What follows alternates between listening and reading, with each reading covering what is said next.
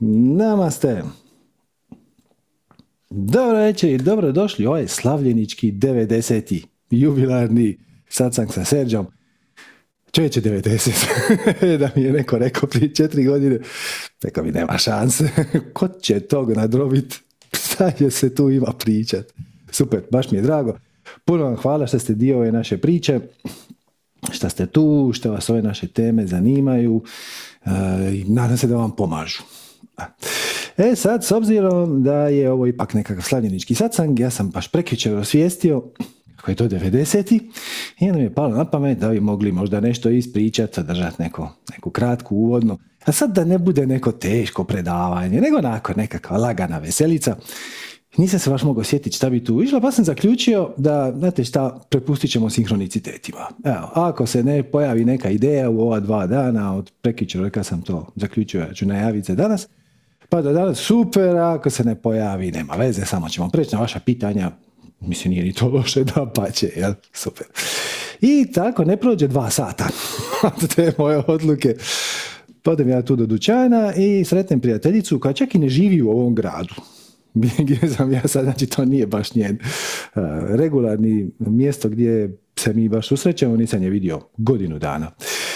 I sad nešto je kako si lijevo desno i kaže onama, joj, znaš šta, baš sam se neki dan sjetila, ispričala sam prijateljici, znaš ono, preklani na strastivalu, onu priču koju si ispričao na satsangu. Sam prekšićno preklani na strastivalu priča, nemam pojma. Ha pa znaš, znaš onu priču sa onim lavom, ha, ha, sjetim se ja. I evo, to je meni bilo super, ja se često toga sjetim i to pričam prijateljicama, e, tako mi se pozdravimo. Je, dobro, kažem ja, pa znaš to, nisam to nikad ispričao na javnom sacangu, pa evo, zašto ne bih to danas. Tako da ćete danas dobiti jednu malu priču o Laviću. Možete izgooglat i dobit ćete mnogo verzija te priče. E, naime, E, vidjet ćete, priča je jedna zgodna platforma na koju se mogu nadovezati različite neobično inteligentne poante. E sad, ovisno o tradiciji, e, ta je priča kraća ili duža, recimo u zen verzijama je uvijek kraća nego u hindu verzijama. Također, ovisno o tome ko priča i koju poantu želi prenijeti, e, onda ta priča ima određeni tijek, e, zadrži, završi malo ranije nego što ćemo je mi ili malo kasnije, već ovisno o tome šta želite e, naglasiti, zapravo šta onaj ko priča priču želi iz toga ispričati. Ja sam vama za ovu svečanu 90. obljetnicu zaključio da ću ispričati dužu verziju priče. Pa sam se malo potrudio i onda sam bacio onaj svoj skript od pred dvije godine koji sigurno negdje imam, ne znam gdje, ali vjerojatno negdje postoji. I e, samo sam ga bacio u smeće i e, ne pronašao, dođe na isto. I onda sam odlučio napraviti jednu malu kompilaciju, malo sam onako izvukao iz sjećanja, malo sam dopunio sa nekim detaljima koje sam još pronašao online. Dakle, dobit ćete danas dužu verziju priče o sudbini i životu jednog malog glavića koja ima nekoliko neobično inteligentnih poanti. Pa ovako, ja ću vam prvo ispričati priču bez ikakvog komentara, a onda ćemo se vratiti na početak i ćemo segment po segment šta je pjesnik s time zapravo htio reći, odnosno koju poantu je onaj ko prepričava priču e, potencijalno htio naglasiti. Ukratko, radi se znači o malom laviću kojeg je rodila majka lavica, naravno imao je tatu lava i imao je vjerojatno i pokojog brata ili sestru. Međutim, nekim nesretnim spletom okolnosti, još kao vrlo, vrlo mlad, dok je još bio na majčinom mlijeku, nekako se odvojio od roditelja, izgubio se, da sad ne izmišljamo okolnosti koje su do toga dovele. I tako je jadan lutao sam i usamljen, ukao ili šta već mali lavići rade, još ne riču, ali nekako se glasaju svakako i nije uspio naći roditelje. Međutim, u nekom trenutku je došao do nekakve livade i na toj livadi je bilo stado ovaca.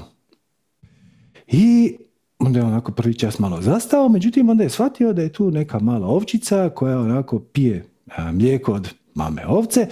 Njemu je to izgledalo jako poznato i jako hranjivo, jel? te i on došao onako potiho do mame ovce i počeo je cuclat. I mama ovca se vjerojatno na prvi tren malo zabezekla, šta je sad ovo? Ali onda je shvatila da je to jadni, mali, izgubljeni lavić u nevolji i jednostavno ga je pustila. I da skratimo sad taj dio priče, e, mali lavić se udomačio i postao je dio stada ovaca, e, imao svoju novu obitelj i jednostavno s njima je počeo živjeti.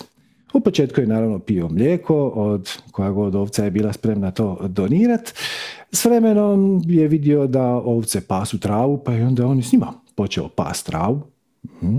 One su beketale nešto, be, pa i on počeo beketat, e, ne baš najbolje, nije to baš bilo nekako u skladu sa njegovim vokalnim izričajem, ali najbolje što je mogao. Ovce su ga naučile svemu što one znaju za sretan, uspješan i veseli život. Šta u njegovom slučaju nije baš bilo najbolje?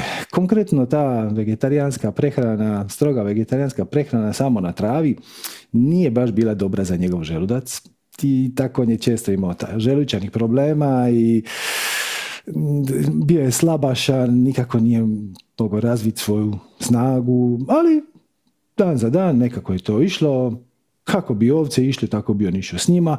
Kad bi se pojavili neki vukovi koje ovce naravno percipiraju kao neprijatelje, onda bi se ovce razbježale, on bi bježao skupa s njima, je kud svi, tu i mali muja. I sve je to funkcioniralo, dok jedan dan, pored te livade, nije prošao neki stari lav. I nije ga previše to sve skupa zanimalo. Vidio je ovce, međutim, užasno se kad kad je shvatio da je s ovcama mali lav. Protrljao je oči tri puta, nije mogao vjerovati. Sakrio se iza grma i onako u šoku i nevjerici gledaju šta se događa. Ma mali lav se ono ponašao kao ovca. Više je s njima i beketao i pasao travu, ovaj nije mogao doći sebi. I sakrio se nekako iza grma i u jednom trenutku kad je Lavić došao blizu, ovaj ga je pozvao i sad Lavić se prvi tren stresno, što to veliki lav je tu sad, to je opasnost. Rekao, ne, ne, nećemo, nećemo sad ovo ostale ovce uznemiravati, pusti njih, daj dođi sam, dođi sam, dođi sam. I odvuče ga on malo dublje u šumu i odvede ga do neke a, svježe ubijene antilope ili šta je već, taj veliki lav ulovio za sebe na brzinu razgrne on te hijene koje su se tu sad skupile oko te strvine, samo ono, se i dovede malo glavića do lovine svoje i kaže jedi. Kaže, ja, ja ti to ne jedem. Jedi kad ti kažem. Ali, ali, ali, ma nemoj, ali, gle, možeš ostaviti. Ali, ajde, samo zabij zube unutra, vidi kako ti paše koji mali Lavić, ma znaš šta, ja, ja ti to jednostavno ne dajem, osim toga, nešto zadnjih dana imam problema sa želucem. Daj, jedi. Mali Lavić, ok, ok. Kad je on zabio zube u to, kad je to njemu počelo curit, kad je on osjetio slast hrane koja je zapravo za njega, nije mogao stati. preždero se. I tako dan za dan stali lav bi došao po njega, oni bi se negdje našli u šumi, ovaj bi mu pokazao kako se lovi i objasnio mu šta je njegova hrana. Zapravo nije morao jako puno ni objašnjavati. Zato što je mali lavić već nakon nekoliko dana počeo svačati da, da, da se ispunjava snagom, da se u njemu budi njegova istinska priroda. I u jednom trenutku, nakon par dana, stari lav je zaključio da je on svoje obavio i jednostavno se zaputi u šumu. I mali lavić mu kaže, di ćeš, di ćeš? Kao, kao, idem, mislim, ne trebam ti više. Joj, ono, hvala ti, hvala ti, šta, šta si mi uopće pokazao, što si riješio moje želučane probleme. Kaže stari lav, pa šta se ti meni imaš zahvaljivati? Pa nisam te ja napravio lavom ti si bio lavi prije mene, prije što sam ja došao. Ja sam ti samo otvorio oči, ja sam ti pokazao tko si i što si. I Bog me otvorio oči, jest. Mali lav je sad ubrzano napredovao, dobio je i na snazi, i na definiciji mišića, i na volumenu mišića, i na hrabrosti. I sad kad bi došli vukovi, on ne bi sa svim drugim ovcama pobjegao, nego bi se samo malo uspravio i malo bi zarežao. I vukovi bi samo se razbježali svaki na svoju stranu. Tako da mali lav je odjednom postao na neobičan način koristan za svoje malo pleme, stado ovaca. I to je tako funkcioniralo neko vrijeme. Priča se naravno proširila, već je cijela šuma počela pričati o nekom tamo malom lavu koji živi sa ovcama i naravno u podlozi te priče je bilo ono, čuj, ako, ako ste mislili jeći stovčetinu, ne tamo, tamo je lav, on je lud je. Tako da samo nađite nešto drugo za ručak. I jedan dan, nije prošlo dugo, došao mu jedan mali čopor lavova, onako samežljivo, pričekali su ga da se ovce malo maknu i kažu mu ovaj, gle, ti si tu lav sa ovcama, to nema nikakvog smisla, ako hoćeš dođi živit s nama. Ti lavić na sto muka. Mislim, s jedne strane, ove ovce su ga odgojile, naučile su ga svemu što su znale, napravili su najbolje što su mogle, a s druge strane, on ne pripada baš tu. Bilo bi logično da ide sa svojim jatom, jel? svaka ptica svome jatu leti, pa tako i lavići sa svojim čoporima. I skupio nekoliko najmudrijih ovaca i pita, ga, pita ih šta radi. A ne kažu, a gledaj, mi tebe jako volimo i ti si dio našeg stada, našeg plemena, ali ruku na srce, mi smo od prvog dana znali da si ti drugačiji. I ovaj dan je bio neminovan, mislim, mogli smo ga odgađati, ali znali smo da će se dogoditi, tako da idi ti sa svojima. Mali Lavić je primio taj savjet na znanje, malo se povukao na vrh planine u duboku meditaciju, razmisli šta da radi i odlučio je ostati sa ovcama. Jer je shvatio da je to, je to njegov put, je to njegova darma. Ali to više nije bio onaj isti lavić kao na početku. Samo njegovo prisutstvo u stadu je značajno smanjilo stopu smrtnosti ovaca, jer predatori su iz nekog razloga to e, taj njegov, njegovo stado, njegovo čopor ovaca jednostavno izbjegavali.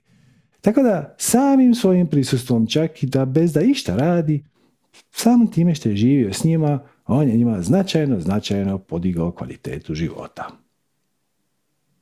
I to vam je to. ok. Ajmo sad po redu. Koja je poanta priča? Ima ih nekoliko. Ako ste pomislili poanta priča da treba jest meso, nije. doćemo i do toga, doćemo i do toga, taj dio sa hranom i sa mesom je također vrlo vrijedan i definitivno ako ste lav, preporučam da jedete meso. Ali ako niste lav, onda ne. naravno, pretpostavljam da je očito u ovoj metafori mali lavić smo mi mi dođemo na svijet, inkarniramo se, umesimo se, kako god to hoćete, dobijemo tijelo, dobijemo roditelje i dođemo na ovaj svijet bez ikakvih uputa za korištenje. Nemamo pojma, ni tko smo, ni što smo, ni zašto smo tu, ni koja je naša darma, ni koja je naša svrha i smisao. Jednostavno bačeni smo onako u duboko more. I naš sustav uvjerenja i definicija, e, naša uvjerenja oko, za početak oko toga tko smo mi, što smo mi, što nam je radit, e, što je pristojno, što nije, što se radi, što ne, što je zdravo za nas, što nije, je velikim dijelom oblikovano okruženjem, društvom u kojem se nalazimo, odnosno okruženjem. I ovce ovdje simboliziraju društvo u kojem se nalazimo. Ako ne znate tko ste i što ste, ništa ne brinite. Uvijek će se neko oko vas u vašoj bližoj ili dalje okolini naći ko će vam reći šta vi jeste, šta vi niste, šta biste vi trebali raditi, šta vi ne biste trebali raditi. I ti ljudi iz našeg okruženja, naši roditelji, naši učitelji, eh, naši prijatelji, susjedi, šefovi, kolege i tako dalje, najčešće pogotovo u ranim danima našeg života, nam daju najbolje i najviše što mogu. Šta ne znači da je to uvijek za nas. Za nas osobno. U ovoj priči mali Lavić ima želučanih problema. Hoće reći da zapravo ne može probaviti ono što mu se nudi. Ali uzima jer ne zna bolje. Tako su mu rekli. I on živi život kakav su mu objasnili da je normalan, kakav se živi od strane okruženja, od strane ljudi, u ovom slučaju ovaca, koji se nalaze oko njega. Šta ni na koji način ne znači da su oni to napravili iz zle namjere. Možda su napravili iz najbolje namjere, su vam objasnili, prenijeli su vam svoja iskustva, prenijeli su vam svoje viđenje, svoju perspektivu, a jednako tako, htjeli vi to ili ne, prenijeli su vam i svoje strahove, prenijeli su vam i svoje traume. Najčešće u najbolje mogućoj namjeri da vas zaštite, da vas spriječe da napravite neke pogreške od kojih bi se možda teško izvukli i tako dalje. Stadi lav koji ovdje dođe u ovoj priči simbolizira neku vrst gurua, učitelja, vodiča, tako, ajmo ostati na riječi guru. E, I hrana koju mu je on dao, znači on mu je pokazao da je za njega svježe ulovljena antilopa bolja od trave, za njega. Hm? Znači, hrana koju mu je dao ovdje zapravo simbolizira sustav definicija i uvjerenja, možete reći spiritualno učenje, koje najbolje paše na ono što mi doista jesmo. Kad mu je pokazao, dao pristup i pokazao kako konzumirati hranu koja je doista dizajnirana za njega, zapravo mu je pomoglo da osvijetli barem dio svoje vlastite prave prirode. I onda je otišao onda je otišao. U svim istočnim tradicijama to se snažno naglašava. Nemoj se vezivati na gurua, nemoj se vezivati na učitelja. Guru ili učitelj ili šta god vodič je tu da te stavi na pravi put, da ti osvijesti tvoju pravu prirodu, ali nakon toga on odlazi. Nemojte slijediti gurue. Iskoristite ih da vam daju pravu hranu za vas, prave knjige, prava učenja, prave prakse, pravi način života, da vam objasne doslovno sad u ovom slučaju i šta se jede i šta se ne jede, znači čak i kao nutricionistički, ali i koja je svrha meditacije, kako radi pravilnu tjelovježbu, kako upravljati svojim emocijama, e, kako doći do svoje istinske prirode, kako se spojiti na svoje više ja, kako osvijestiti e, svoje istinsko biće, zapravo kako prepoznat da si ti točkica svijesti koja samo gleda kroz ovaj tu e, hrpu mesa koja se nalazi u kožnatoj vreći, znači u vreći od kože, samo proživljava ovo iskustvo. Ali to nije tvoja prava priroda, ovo tijelo nije tvoja prava priroda. Tvoja prava priroda je onaj ko promatra kroz tvoje tijelo, ko gleda kroz tvoje oči, ko sluša kroz tvoje uši. To nema nikakve veze sa ovim tu komadom mesa. I guru je samo otišao. I rekao mu je, nemaš mi ti šta zahvaljivati. Nisam te ja učinio lavom. Drugi riječima, nisam ti ja dao tvoju pravu prirodu. Ja sam ti samo pomogao da je prepoznaš. I taj se, taj se moment često vidi u raznim spiritualnim tradicijama. Kažu u Zenu da je pravi guru kao džepar koji ti proda tvoj vlastiti sat. Znači ti dođeš kod gurua i onda ti on kaže, ti, ti mu kažeš, jel ja, ne, ovaj život meni nema smisla, ja ne razumijem ni što sam ovdje, ni zašto sam ovdje, ni, ni, ni šta, je, šta mi je za raditi, ni šta mi je za ne raditi. I onda ti on ukaže na ono što si već imao ranije. Ništa ti on novo ne da. On ti samo upre prstom na pravo mjesto. On je, kako to kaže opet u Zenu, prst koji pokazuje na mjesec. Znači, ako ti kažeš ja sam čuo da postoji neki mjesec, ali ne znam šta je to, on ti može pokazati smjer u kojem se mjesec nalazi. Ali to je samo prst. Pravi mjesec je gore. Nemojte gledati u prst. Gledajte tamo gdje prst pokazuje. I onda je stari guru otišao. I sad jednom osviješten, mali lavić, njegovo samo prisustvo potpuno mijenja kvalitetu života ovcama. Samim time što je on tu, u ovoj metafori, predatori ih puno manje i puno obzirnije napadaju ako se uopće usude napast. okay?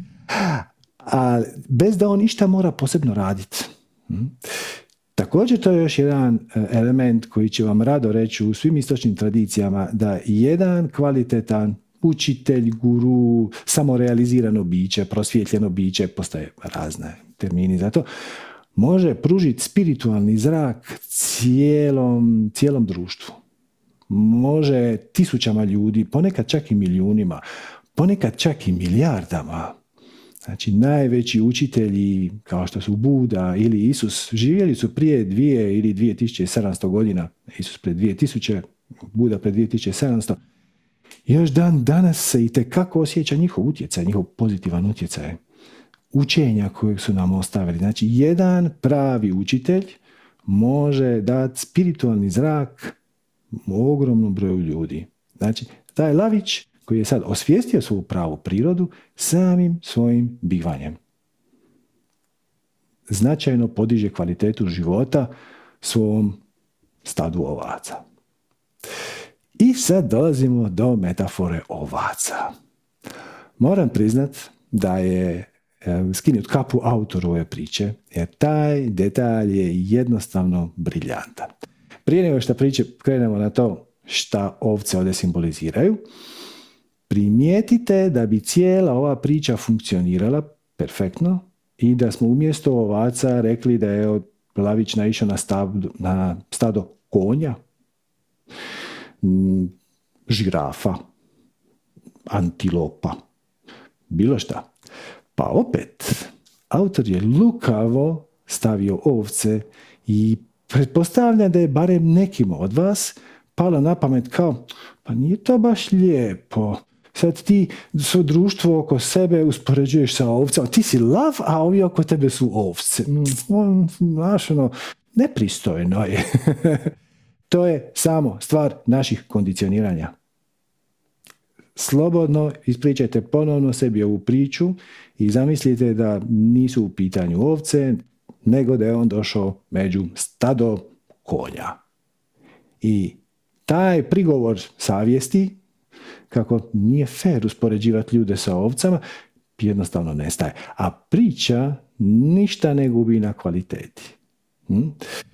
Znači, ovce su ovdje baš odabrane da bi trigerirale, odnosno da bi aktivirale naše kondicioniranje. Ali primijetite da su u ovoj priči ovce totalne pozitivke. Primjele su Lavića sa bezuvjetnom ljubavlju. Iako, možda je nekom od njih palo na pamet, sve šta, ovaj Lavić će narast. A lavovi jedu ovce, a mi smo ovce. Možda nije najpametnije da mi uzgajamo guju u njedrima. pa opet, bezuvjetno su ga primjene. Ništa nisu tražile za uzvrat.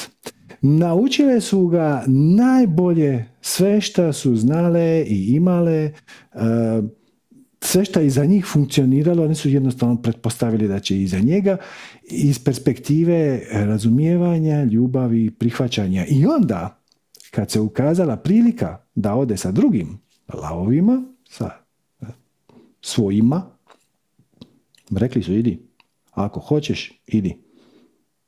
Šta je ono? Rijetka kvaliteta. Rijetka kvaliteta da ne primijetiti, vidjeti danas da netko nekog toliko voli da će mu reći znaš šta, uh, ja bi rađe da ti ostaneš, ja te volim, ali uh, ja bi radije da ti budeš sretan s nekim drugim nego da budeš nesretan sa mnom. I onda dolazimo na kraj. Jer vam se svidio kraj? Kraj kaže, Lavić je dobro razmislio, izmeditirao sve što je trebao izmeditirati i zaključio da će ipak ostati. To je jedna verzija kraja ove priče i obično se poentira kada se želi dat, ukazat na nedostatak spiritualnog ponosa. Znači, taj Lavić, nakon što je osvijestio svoju pravu prirodu, hm, nakon što je ajmo sad staviti to ovako u debele navodnike, shvatio da je bolji od ovaca. Mislim, nije bolji nego i drugačiji, ali je iz neke evolucijske perspektive mnogi će vam reći superiorni. Sad vam uzeti dosta ovako sa rezervom, ali svačate što hoću reći. Svejedno je odlučio vratiti se natrag i svojim prisustvom unaprijediti živote onih koji su ga koji su mu omogućili, koji su ga pogurali u život. I to je također e, jedan motiv koji se često pojavljuje u Zenu, na primjer, ali i u brojnim drugim spiritualnim tradicijama, gdje vam se naglašava kako super je to što ćeš ti sad se povući, ćeš meditirat i onda ćeš e, se prosvjetliti, sve je to fantastično, ali šta kad se prosvjetliš? Kad se prosvjetliš, tvoj zadatak je vratit se među ljude, kao bodhisattva.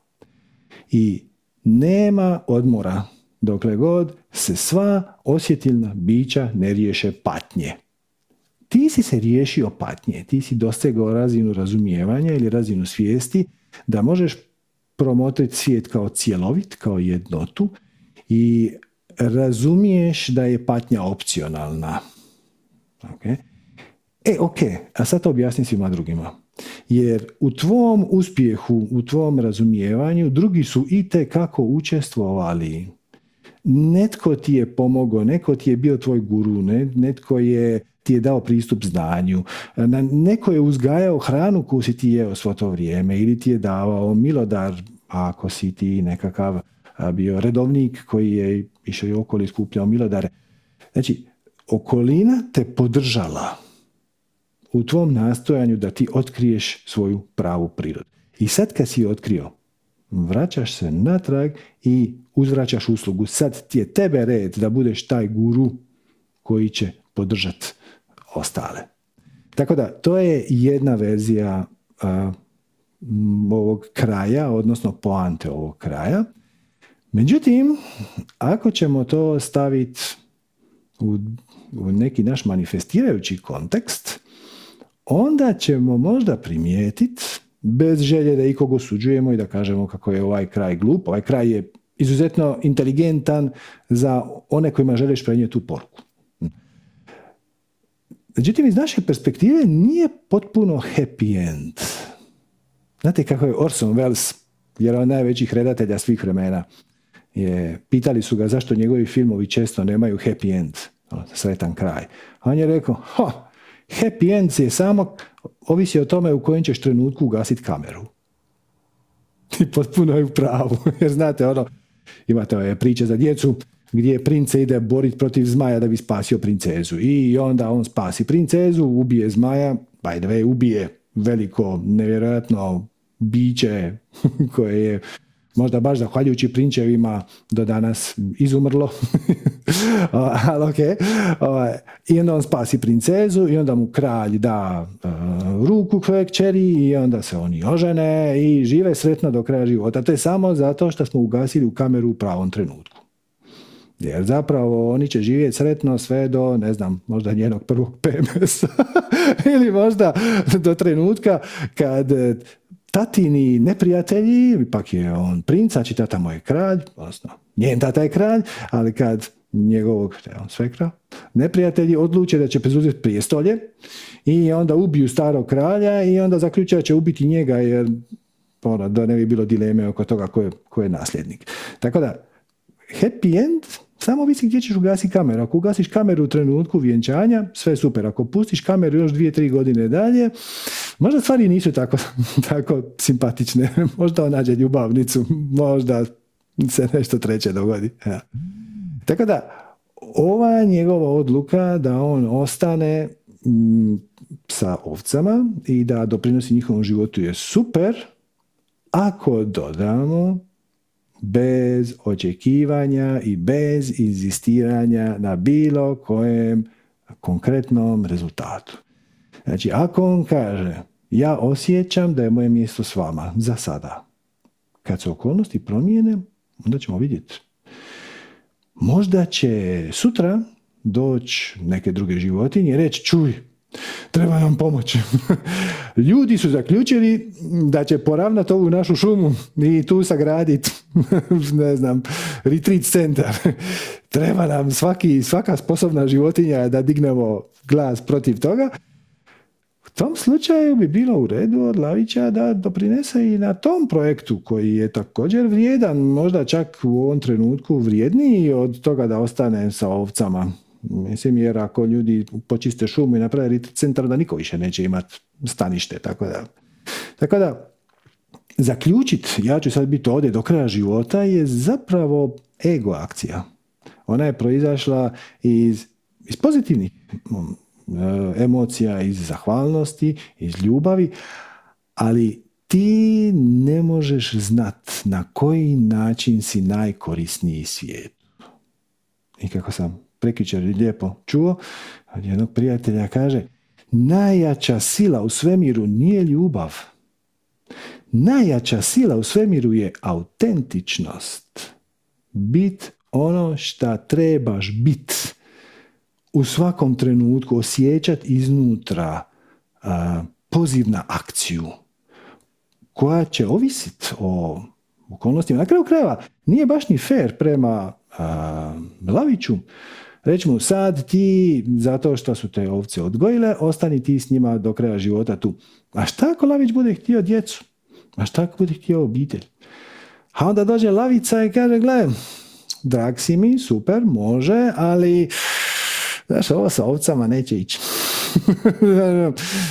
ja bi rađa da se mi preselimo negdje drugdje. ono, šta onda? Da li je u redu a, odsjeć Laviću noge i reći sad ti moraš stati tu jer znaš oni su tebi pomagali kad je tebi bilo najteže. To je točno. Duboko zahvalan. I bit će tu dokle god to bude iskaz moje prave autentičnosti. Dokle god je to bez očekivanja, dokle god je to iskaz tvoje strasti i tvog veselja, super. Ali ako se promijene okolnosti, ako se dogodi nešto što će Melavića potaknuti da poduzme neku akciju koja će ga odvesti dalje od stada, jer su te dvije stvari jednostavno nekompatibilne, onda bi Lavić trebao zapravo otići. Tako da eto, to vam je mala priča o znači, balada o nezaklanim ovcama, balada o ovcama koje su spašene. Samim time što su ugostili, prihvatili i udomili jednog malog lavića i sad ćemo tu ugasiti kameru i reći ćemo, ne, ne mislim doslovno, i reći ćemo i živjeli su sretno dokle god je lavić bio sposoban i dočekao duboku starost i umro sretan, okružen sa svojim najmilijim ovcama. Eto ljudi, to je naša slavljenička priča za ovaj put za 90. sacang. sad ćemo preći na vaša pitanja, već imamo neke ruke dignute u zraku, pa evo, da čujemo kako vam ja mogu pomoći slijedeći svoju strast. Evo, krenimo od Jelene. Zdravo, Jelena. Zdravo. Hello. Čujemo, kako si? Dobro, odlično, kako si ti? Izvrsno. Čestitam, ovaj 90. sad sam baš, baš veliki broj. Super. I hvala ti puno na svakom do sad. Ova priča je fenomenalna, meni je baš nekako ovaj, došla u pravom trenutku. Ja uvijek neku analogiju pravim sa decom, pa mi je to taj, ovaj, ta dozvola od ovaca da odu, to je ili ostane ili ode kako on želi bez očekivanja kao što mnogi roditelji imaju očekivanja od svoje djece kao ja sam ti dao kod sve, a ti sad odlaziš, ostavljaš me u starosti, nećeš da brineš o meni i to. Tako da to mi se baš, to sam nedavno osvestila da zapravo skoro svi roditelji imaju ta očekivanja od djece, a oni su samo tu da ih izvedu na neki put pa oni poslije da sami traže kraj svog puta. Najbolje od svega što ti većina ljudi toga nije svjesna. To je tipična generacijska trauma. Odnosno, to je to je uvjerenje koje dolazi sa povijesnog nivoa, ako ćeš tako to.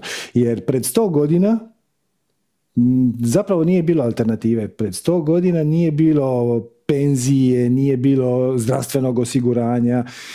I onda kad bi ti došao u neke godine da više nisi u stanju kopat njivu, ako imaš djece živiš, ako nemaš djece ne živiš.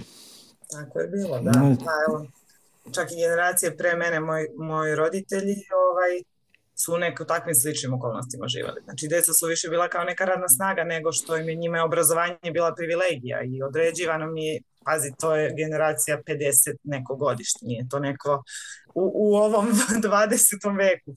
Ovaj, određivano mi je bilo ko će koliko da uči škole, ko će najstarije ovoliko, da li si žensko, da li si muško. Mislim, kao da je to bilo pre 200 mm. godina, tu stvaru, generacija mm. sam Tako da, ovaj, baš, baš evo, možda mese, pre mjesec dana sam zapravo to osvestila, da svi roditelji imaju to, pa evo, ajde, evo prilika da ja to promenim kod sebe. da, da, da. da. Baš sam se nekako na neki način malo i oslobodila kad sam to sad. Ne znam. Ne znam apsolutno. Evo, evo ti jedna zabavna priča na tu temu. Ovo ti je istinita priča sa jednog srednje dalmatinskog otoka. Znači, e, donedavno, znači do pred 50 godina, naravno, e, tipično muškarci vrijede više nego žene. žene su, ono, to, one, će se, one će se udati, one imaju svoju obitelj i od njih nema puno koristi. A muški će dovesti ovdje svoju djecu i onda ćemo mi zajedno raditi i onda će oni podržavati mene. To je bio perspektiva roditelja, mislim na većini mjesta. I kako ti se dijelila imovina stotinama godina na tom otoku? Muški dio obitelji, znači sinovi bi dobili ono što vrijedi, a to su maslinici i polja a ženski dio, znači kćeri, bi dobila ono što zapravo niko previše ne zanima, a to su ove kućice uz more. I, sad, fast forward na 2021. ili treću, sve jedno, te kućice uz more vrijede užasno puno, ako ćeš ih prodati, ako ćeš ih iznemljivati, da? a ova je maslinici i to, to, to, to ti je ono sto maslina na vrh brda, moraš, ne možeš tamo dovesti nikakvo navodnjavanje, užasan je krš, mislim, to više ne vrijedi ništa. Tako da, zna se desi da se u toku jedne generacije ili čak u toku nekoliko godina samo promijene okolnosti na način da ono što je donedavno vrijedilo više ne vrijedi puno, a ono što nije vrijedilo postane suho zlato, tako da je to jedna simpatična situacija kako ti se karma našali na tvoj račun.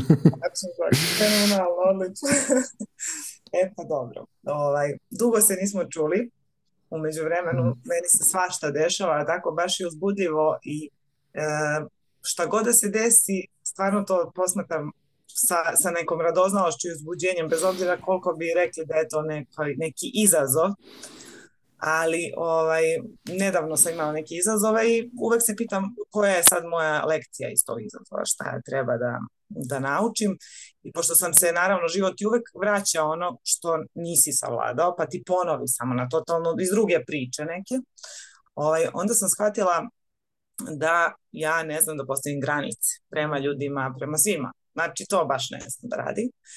I pitam se kako, da, kako se to radi i da li su granice uvek iz ega ili su one zapravo nekako kako e, nekako uvek e, zašto ja ne postavim granice? Zato što se plašim da ne povredim tog nekog kome postavim granicu ali time što ne postavim nekom drugom granicu ja onda povredim sebe svoje ono istinsko u sebi.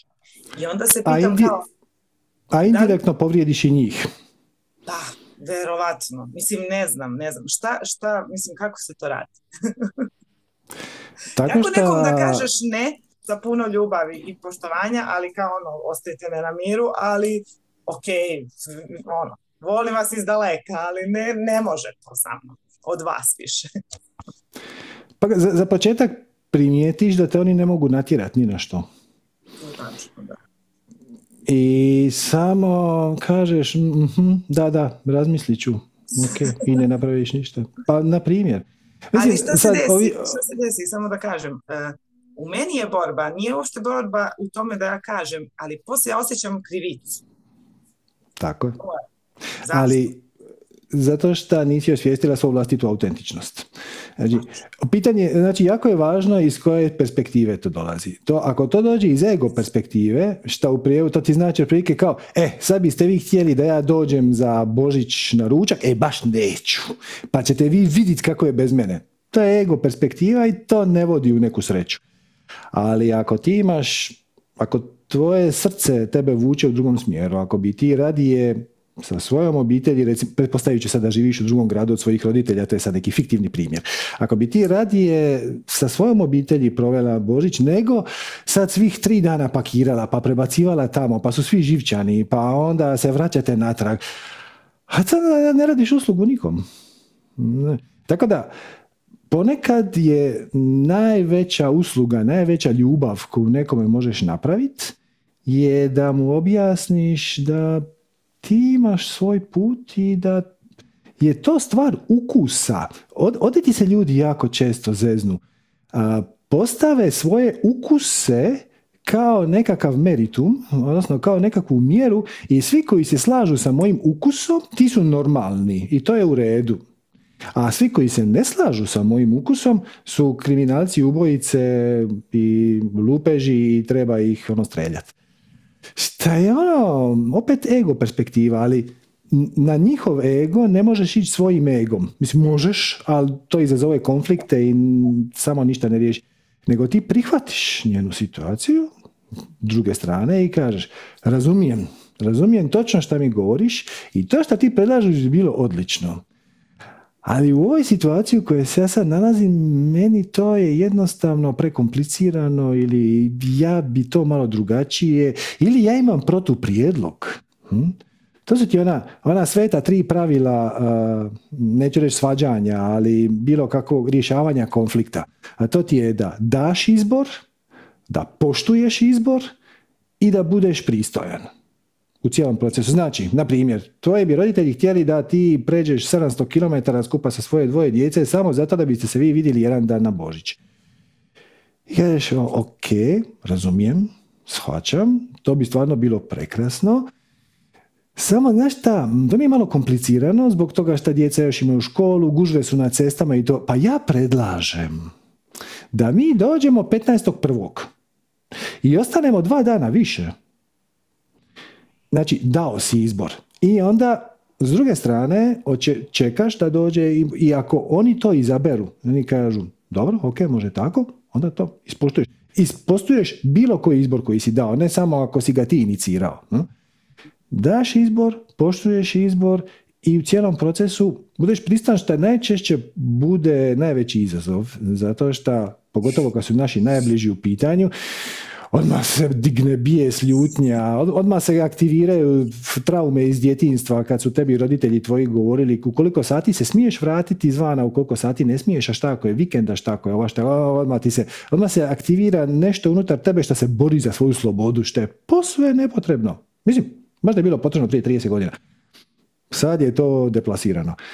I samo im daš na znanje da nećeš, bez velike ljutnje. Meni to ne odgovara. Ono, šef bi htio da ti dođeš raditi u nedjelju. Nemojte se ljutiti, ali ja to ne bih. I onda on krene prijeti to ono. Ti kažeš, ok, gledajte, ja stvarno u nedjelju ne mogu. Mislim, obećala sam već izlet klincima i šta već i on te ne može natjerati da ti dođeš, on ti može prijetiti da ti dođeš, ali ti ako si svjestan svoje snage, odnosno ako si u centru svoje autentičnosti i ako slijediš svoju strast, što može apsolutno biti bivajući na tom poslu, ti si oslobođen stresa oko toga šta ako ja ne dođem, šta ako me ti znaš da ti možeš i na neki drugi način organizirati svoj život bez toga. I onda se postaviš u poziciju snage prava snaga, prava moć i ona koja traži najlaganiji dodir. Ne trebaš je forsirati. Ne trebaš je mm, silit, ne trebaš je nametati, ne moraš nikoga uvjeravati. Samo kažeš, meni to ne odgovara. Nemojte se ljutiti, ali ja samo neću. Da. E, ali opet treba biti pažljiv i izvagat koliko to dolazi iz ega, a koliko to dolazi iz tvog istinskog centra moći.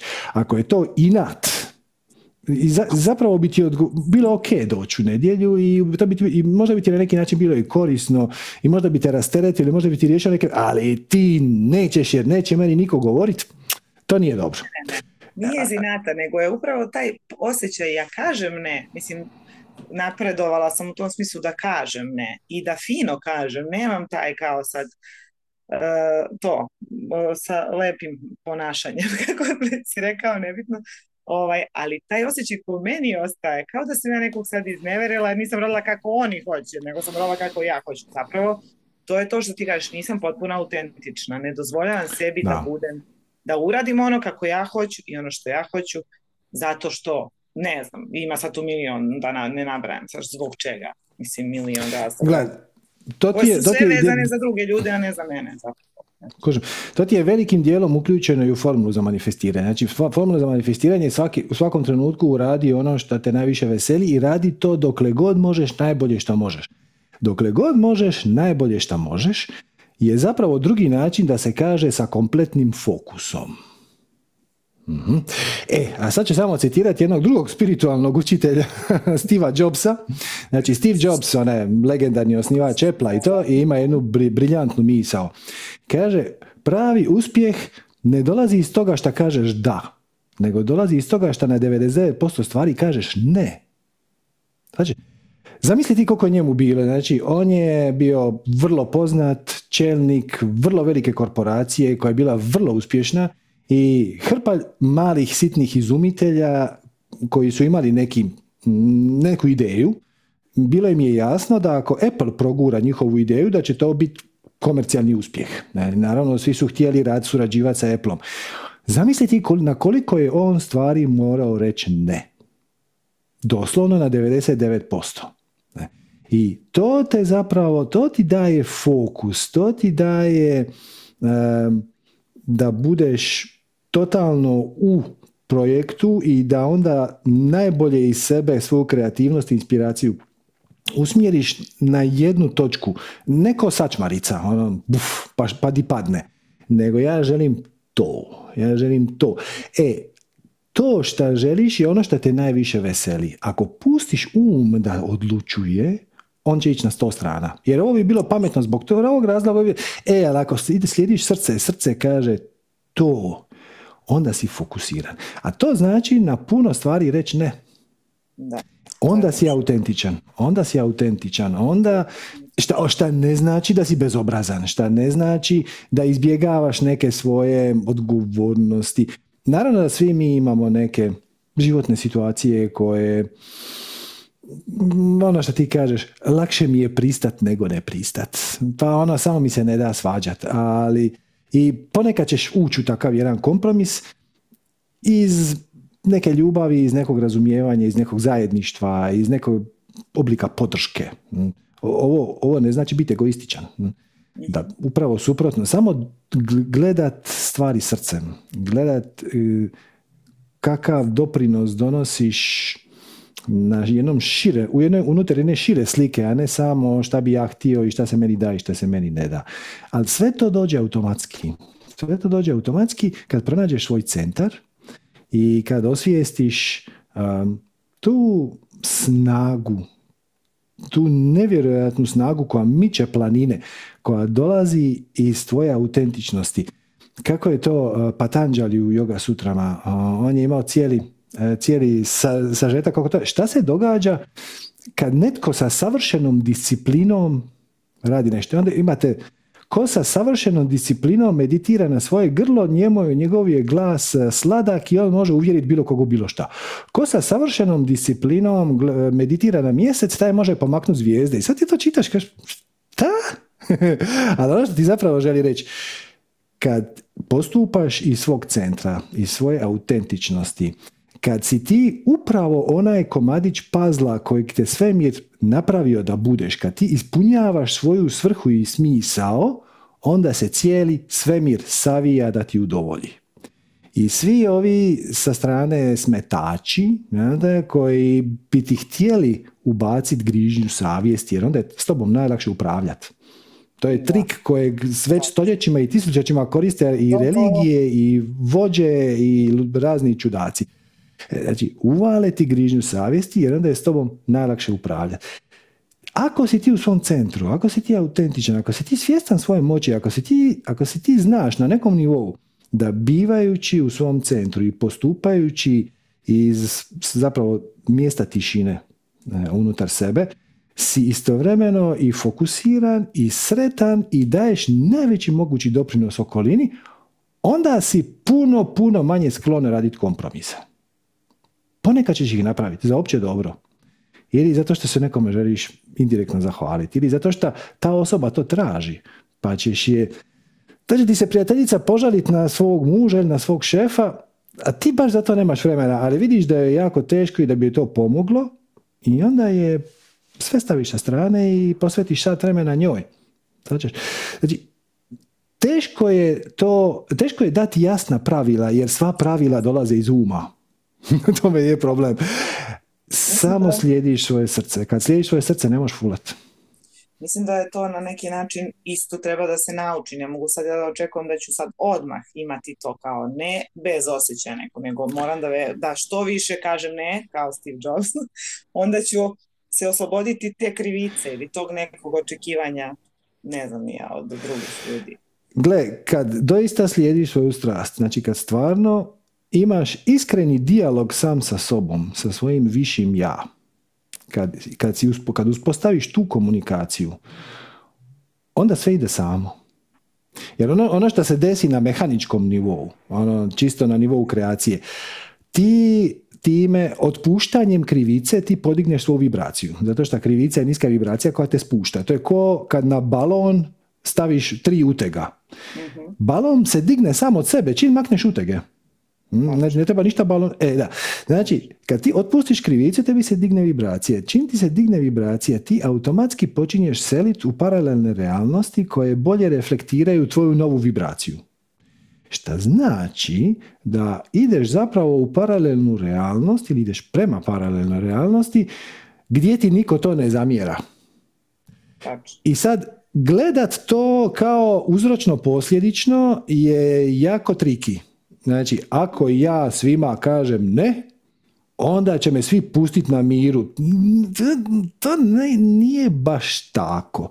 Nego, ako ja budem... U tom smislu, nego da se zauzmem za sebe, u smislu ne zauzmem za sebe, nego kao kad stvarno mislim da je nešto ne, da ne bude, da se ne ponašam kao da je meni to u redu. Da budem sa sobom usklađena. To je to u, u Apsolutno. Samo je bitno, bitno je prepoznat koja emocija stoji iza toga, koja vibracija stoji iza toga. Da, razumem, razumem to, e, jasno. kao e, namera, koja je namera iza toga? Jer namera tako, određuje kakav je rezultat, da li ovaj ili ona drugačiji tako, rezultat, tako da to mi je jasno. Tako je, znači malo se centriraš, ono, 30 sekundi malo staneš i onda kažeš sama sebi, ja to ipak neću napraviti. Ako osjetiš mir, ako osjetiš da nemaš nikakvih otpora u sebi, onda je to pravilna akcija. A ako osjetiš da se unutra nešto ili pobunilo, ili začepilo, ili da se osjećaš teže, ili da se osjećaš kriva, ili da se osjećaš ljuta, to je akcija koja je proizašla iz ega. E, I, Eto, to, to mi je baš trebalo da mi kažeš. Znači da prepoznam kada je iz ega. E, to je bilo baš korisno. da, ali nije poanta naučiti u kojim situacijama reći ne kao neki skup pravila koji će se držati, nego je poanta naučiti komunicirati sa svojim unutrašnjim guruom, sa svojim višim ja, sa svojim istinskim bićem, sa svojim autentičnim ja, kako god to hoćeš zvati. E kad uspostaviš tu komunikaciju, onda ti više ne trebaju pravila. Mislim, znaš kako su daoisti? E, daoisti su ti imali jednu sjajnu misao, to je to ona uh, kineska filozofija tamo Znači, daoisti su bili filozofi i oni su vrlo često bili savjetnici kraljevima. I oni su rekli, znači, u Tao Te Chingu, kaže uh, veliki majstor daoizma, kaže ovaj, da zakone ne treba zapisivati. Jer svi mi znamo šta je dobro, šta je loše. A čim zakon zapišeš, naće se neko pametan ko će iskopati nekakvu rupu. I njihovo pravilo je bilo da se zakone ne zapisuje, zato što svi znamo šta treba, šta ne treba. Niko ti ne treba reći nemoj ubijati. Ali ako se napiše ubijanje je zabranjeno, osim u ovim ako je samobrana, onda ajde. Ako je ovako, onda ako su te natjerali, onda imaš tisuću pravila i onda neki vješt odvjetnik će naći rupu. A inače, gle, samo dođi i ispričaj mi šta se, šta se dogodilo. Naravno ako je bila samobrana, da nije isti tretman kao ako si ti to napravio iz koristoljublja, ali to ne treba zapisati. Čim zapišeš, zeznuo si se. zato što se onda ljudi ponašaju po pravilima umjesto da se ponašaju po srcu. E, to, to ti je daoistička mudrost. I to ti je poanta iz ove, iz ove pričice. Znači, stari lav guru je svog učenika naučio, on pokazao mu njegovu pravu prirodu i onda je otišao. Nije ostao upravljati njegovim životom i reći mu sad, znaš ti, moraš otići meditirati, pa onda moraš učiti druge lavove, pa onda moraš ovo, pa moraš ovcama objasniti, ništa. Jesi li ti osvijestio svoju pravu prirodu? Jesi. Ti si spreman za život. To je jedino što trebaš znati. Ono, otvoriti mali prostor tišine, imati komunikaciju sa svojim srcem. Jer između, između stoji um. I um sa, samo da, da, da, radi gluposti i krekeće i diže buku i prašinu i samo, samo muti vodu. Kad pustiš da se, da se mulj slegne, voda bude bistra. Ona je, bistra je bila oduvijek. samo si sad mako prljaštinu, sam pustio se da se slegne, to je to. Odlično, hvala. E, mogu još jedno pitanje da pitam. Of course. E, dosta, dosta, u posljednje vrijeme sam puno, um, kako da kažem, um, dokaza funkcionisanja kreacije. ne znam da sam se tako me dobro, ako me razumeš što hoću kažem. Znači ja znam da ovo radi ovako kako ti kažeš da radi, zato što jer primenjujemo ono što bi trebalo, meditiram i tako dalje, ali i dalje imam strah da zamislim nešto, ne zamislim, nego od želja. Pa ne treba ti želje. Zašto? Ne želje, nego kao da vidim sebe u toj svojoj svrsi. Eto, to imam strah da, da ne znam kako to da uradim. Pa to ti uopće ne treba. Kako to? U svakom, Jednostavno u svakom trenutku poduzmeš akciju koja ti je taj čas najuzbudljivija. To je sve što trebaš znati. Zapravo samo prisutnost. Samo prisutnost. Čim ti kažeš ja bih htjela zamisliti sebe u nekoj svojoj svrsi. Mhm. Ti si postavila, postavila si očekivanja, gledaš prema nekom cilju koji se možda hoće, možda se neće dogoditi. Odmah se aktivira ego. Znači, kad si prisutna, kad si prisutna u sadašnjem trenutku, ego šuti. I ima više načina na koji se može ego ušutkat, može se meditacijom, to je dosta efikasno na kraće staze. Ali prava stvar je zapravo unijeti meditaciju u stvarni život, u svakodnevne aktivnosti, a to radiš tako što radiš ono što ti je najuzbudljivije. Jer kad radiš ono što ti je uzbudljivo, onda ego se makne sa strane, pustite na miru. Znači, dok si u sadašnjem trenutku, ego nema moć. Čim odeš ili u prošlost ili u budućnost, ego se aktivira. U prošlosti su sramovi, krivnje, tuge, apatije, depresije, ništa se ne može, ništa nema smisla. U budućnosti su strahovi, tjeskobe, frustracije, ljutnje i tako dalje. To ti ništa ne treba. Samo budeš centrirana. I ako se tvoja svrha dogodi, super. Ako se ne dogodi, opet super. Znači, nije poanta života dostići neki cilj. Poanta je života uživati u svakoj njegovoj sekundi, ako i kako moguće. Kako ćeš to napraviti? Tako što budeš prisutna sa onim što radiš. Ako kuhaš juhu, onda sjeckaš tu mrkvu, ali ono sa punom pažnjom bez da razmišljaš o tome kako kasniš, kako si trebala početi ranije, ali ne tebe ona tamo zadržala na telefonu i šta mene zanima šta ona ima za pričat, bla bla bla bla bla. Desi ti se da radiš istu tu akciju, samo si puna frustracije, ljutnje, tjeskobe, krivnje i tako da. To ti samo ne treba. Tačno tako. Divno. Hvala ti. da, cijeli, cijeli problem sa ovim savjetom je što je toliko jednostavan i očit da ga um odbija prihvatiti. Potpuno znači, odbija, ja sam to probala više puta i to je uvek, zato i kažem, e, iako znam da to treba, znači znam, uvek je u meni neki strah i uvek kreću misli, naravno kreću, pa ih ja onda vratim, vratim se, pustim se, pa opet to, ali to je to, verovatno to tako radi, mislim, to moram da prihvatim i to da tako radi. Tako, Tako da, je. to je to. To je to. Hvala puno. Hvala. Hvala Ćao. tebi. Svako dobro. Ćao. Ok. Mute. Može. Uh, ajmo Andreja. Zdravo Andreja. Hello! Hello! Suprug je taman došao u pravo vrijeme da preuzme bebu, inače bi bio kaos. Um, dobro večer svima. Dobro večer, Jesi nam, zap- jesi nam, zapa- jesi nam zapalila koju svijeću? Da. Em, jesam, jesam ih prodala isto. Em, da, ovaj, em, samo da se osvrnem, osvrnem prvo na ovu priču, baš je bila predivna i imam onako osjećaj da je da onak sa svakim od nas ono može, to svako u sebi nekako može onak, ko da je napisana baš za njega s obzirom na, na, na životnu situaciju, izazove na sve u kojem se nalazi, jer je onak, ko da je univerzalna, ne znam kako bi drugačije se izrazila. Tako da, eto.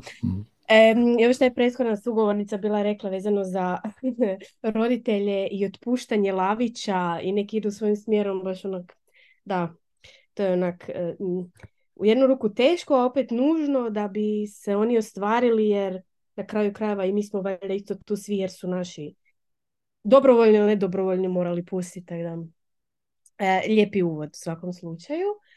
Em, da, vezano za moju strast, em, sve ide lijepo i razvija se svašta nešto. E, imala sam neki spontani event za pred Božić i tu se dogodila neka prodaja. Ono, čisto Mhm. otišla sam, e, ne radi prodaje, nego da vidim ono reakciju ljudi i svi su ono bili wow, ajme, predobro, tako da, eto, kreacija podržava, ja slijedim i da, to je to. Em, Pop-up. e sad, Pop-up štanci imala. je, jesam, da, sa, sa sestrom svojom, ona ima keramički studio, ona radi skulpture i uporabnu keramiku i još jednom prijateljicom, ono sve su bili handmade, mali, small businesses ovoga, Mhm. tako da eto, baš je bila lijepa, um, lijepi odaziv. Tako da eto, vjerojatno će sve više i više ljudi to i podržavati i, i cijeniti, i prepoznavati, jer mislim da nam je svima dosta i P&G-a i Henkela i, i Unilevera. i- da. Svi oni imaju svoje mjesto. Je, je, da, apsolutno. Mislim, na kraju krajeva i mi ih u nekom trenutku moramo konzumirati, htjeli ne htjeli. Da. Gle, ja imam ogromno poštovanje prema korporaciji koja je u stanju organizirati na tisuće ljudi kako bi nekakav svakodnevni kućanski proizvod, to može biti svijeća, može biti deterđent za suđe, bio dostupan u svakoj rupi na svijetu. Svaka im čast. Možemo sad pričati o tome kakve su njihove svijeće, kakvi su njihovi deterđenti, kakve su njihove prakse korporativne, sve je to otvoreno za diskusiju, ali čisto organizirat tisuće ljudi. Da bi ta svijeća bila dostupna u nekakvoj rupi na benzinskoj pumpi usred pustinje u Australiji to je vrijedno divljenja, odnosno vrijedno je, ako ništa drugo, poštovanja. Je, je, ja baš sad vidim na ovo je ono small scale šta ja imam, pa si mislim, ajme, kol, koliko ono, kako kaže, kao koliko heads nosim istovremeno, ovoga, Da, a onda, da, je, To je logistika, butik, butik, butik izrada. Da. Nije, nije small scale, nego butik. to Da. bolje zvuči. Ja. Em, dobro, imam e, dva pitanja. Jedno je čisto tehničke e, prirode. Mm, Ja ne bi da mi evo život ovisi o, o tome, nisam mogla nikak naći em, onog autora kojeg si ti spominjao e, vezano za, koji je marketing guru za launchanje, za strategije. Ja sam bila googlala, ali ne znam da li je Jeff Walker, ili je to on ili je to neki je, je, je, je, Jeff. Walker. Mhm. Dobro, onda sam dobro našla. Da, s tim da on ti se bavi launchevima, Mhm. launch kao lansi- lansiranje proizvoda. Uh, znači, njegova ti je, ne znam koliko će to pasat na tvoj poslovni model, možda i hoće, ali e, njegova ideja je da ti pretvoriš svoj proizvod u event. Znači, nije Mhm. toliko praktično kad ti imaš proizvod koji je uvijek dostupan na svim mjestima. E, ali ako ćeš ti, na primjer, napraviti prodajnu akciju samo jedan vikend, samo na dva mjesta, onda to što on radi je super, jer zapravo ideja je, on je formalizirao je koncept koji rade hollywoodski studiji, koji mi, tri mjeseca prije nego što film izađe, počnu raditi kampanju i dizat, eh, dizat hype. Znači, cijela ideja je da objasniš ljudima da je tvoj proizvod odličan i da će biti dostupan ograničeno vrijeme na određenom mjestu i onda, i onda ovaj, to bude actually efikasnije. Efikasnije je 20 dana pripremat eh, lansiranje prodaje jedan vikend ili čak 7 dana pripremaš lansiranju je- koje će samo za dva dana prodaje nego prodavati mjesec dana. Jer ako prodaješ svaki dan na istom mjestu, onda to ljudi ono, a dobro, možda uzme, možda ne, možda ću uzeti sljedeći put. E, ali ako je to ono sad ili nikad, sad ili nikad, mhm. onda, onda ti je to e, puno zgodnije. Tako da svakako prouči Vokera, možda neće pasat na tvoj poslovni model, ali svakako će ti pasat za neke ovakve e, prodajne akcije gdje ćeš ti biti na neko ograničeno vrijeme, na nekom mjestu, pa, pa ono, super. mm Ne, ja sam mislila kao da je ono, on radi ono, daje savjete kako stvoriti community prije samog launcha, da se potakne i ono, interese je, je, je, skupa, da. Ali dobro, ja planiram ali, ove... uh ideja je više da pretvoriš proizvod u da daš mu uh, imidž kako nedostupnosti. Uh-huh, uh Sad, e sad, u, neki, u nekim situacijama to je prirodno. Naprimjer, mi kad upisujemo ljude na intenziv, ti se ne možeš na intenziv uključiti bilo kad. Intenziv se događa obično dva put godišnje i upisi traju 5 do 7 dana i kad završi tih 7 dana više nema upisa. Mislim, ne, ne možeš se sad uključiti na intenziv. Ja? e, onda to jako dobro paše na naš model, jer mi onda zapravo u tih 5-7 dana napravimo neku vrst kampanje, odnosno obavijesne forme, gdje se potrudimo i odgovaramo svima na mailove vrlo promptno, osobno, e, snimimo neke promotivne videe, e, trudimo se da ti promotivni videi budu doista od koristi. Da to nije samo dođite, bit će super, nego da stvarno damo neke meditacije, neke tehnike, neke ideje koje će onda ljude, ljudima omogućiti da procijene da li je to za njih. E, to, to je zapravo ideja. I recimo, to nama, to nama paše savršeno. Da. Mm-hmm. Pa ne, ja sam planirala kao neke ono limited editions, uh, možda neke ono collaboration sa, eto, imam u krugu prijatelja i bliskih ljudi, ljude koji isto rade nešto svoje, pa bi to možda ono kao mogli ukomponirati ili e, neki ono kao limited access, tako da budemo super, super. mislim, super. njega nikad e, ono, informacija ne ono škodim. E, ono što te iznenadi je, ako samo digneš web shop i kažeš, eno ljudi, to vam je tamo, možete naručiti kako god hoćete, onda u mjesec dana prodaš, ne znam, sto komada. E, a ako kažeš, ono, samo dva dana, ali ono, samo petak i subotu, 15. i 16. drugog, samo ovdje posebna ponuda, limited edition po posebnoj cijeni, prijavite se na listu, obavijestit ćemo vas to, onda ih ne prodaš 100 nego 800. ono, ono što je, totalno je paradoksalno. Rekao bi čovjek da ako daš ljudima puno vremena da će onda doći više narudžbi, ali zapravo nije. Jer ono zašto se svi ljudi danas koji nešto nude, prodaju, bez obzira je to proizvod ili usluga, mi se zapravo borimo za pažnju. Mhm. Jer ljudi su, naši kupci, klijenti to, su zasuti su sa informacijama, sa proizvodima, sa mailovima, sa whatsappovima, viberima, facebookima, instagramima, svega ima previše. I probit se kroz taj šum je zapravo glavni izazov. Kad ti dođeš do čovjeka, kad ti konačno imaš neko ko ti je jednom kupio tvoj proizvod, on ti vrijedi deset puta više mm. nego ono neko kome, ćeš, kome će doći u inbox ili na Facebook neka tva reklama, onda će on reći je, možda da, možda ne. Kad si ti s nekim ostvario bilo kakvu vrst kontakta, kad si mu dao, omogućio, znaš, da isproba, e, onda je on puno otvoreniji prema tome i onda taj marketing može biti puno efikasniji. I onda ti ispadne paradoksalno da je puno bolje imati mailing listu od 100 bivših kupaca nego Instagram grupu sa ili TikTok kanal sa 2 milijuna followera.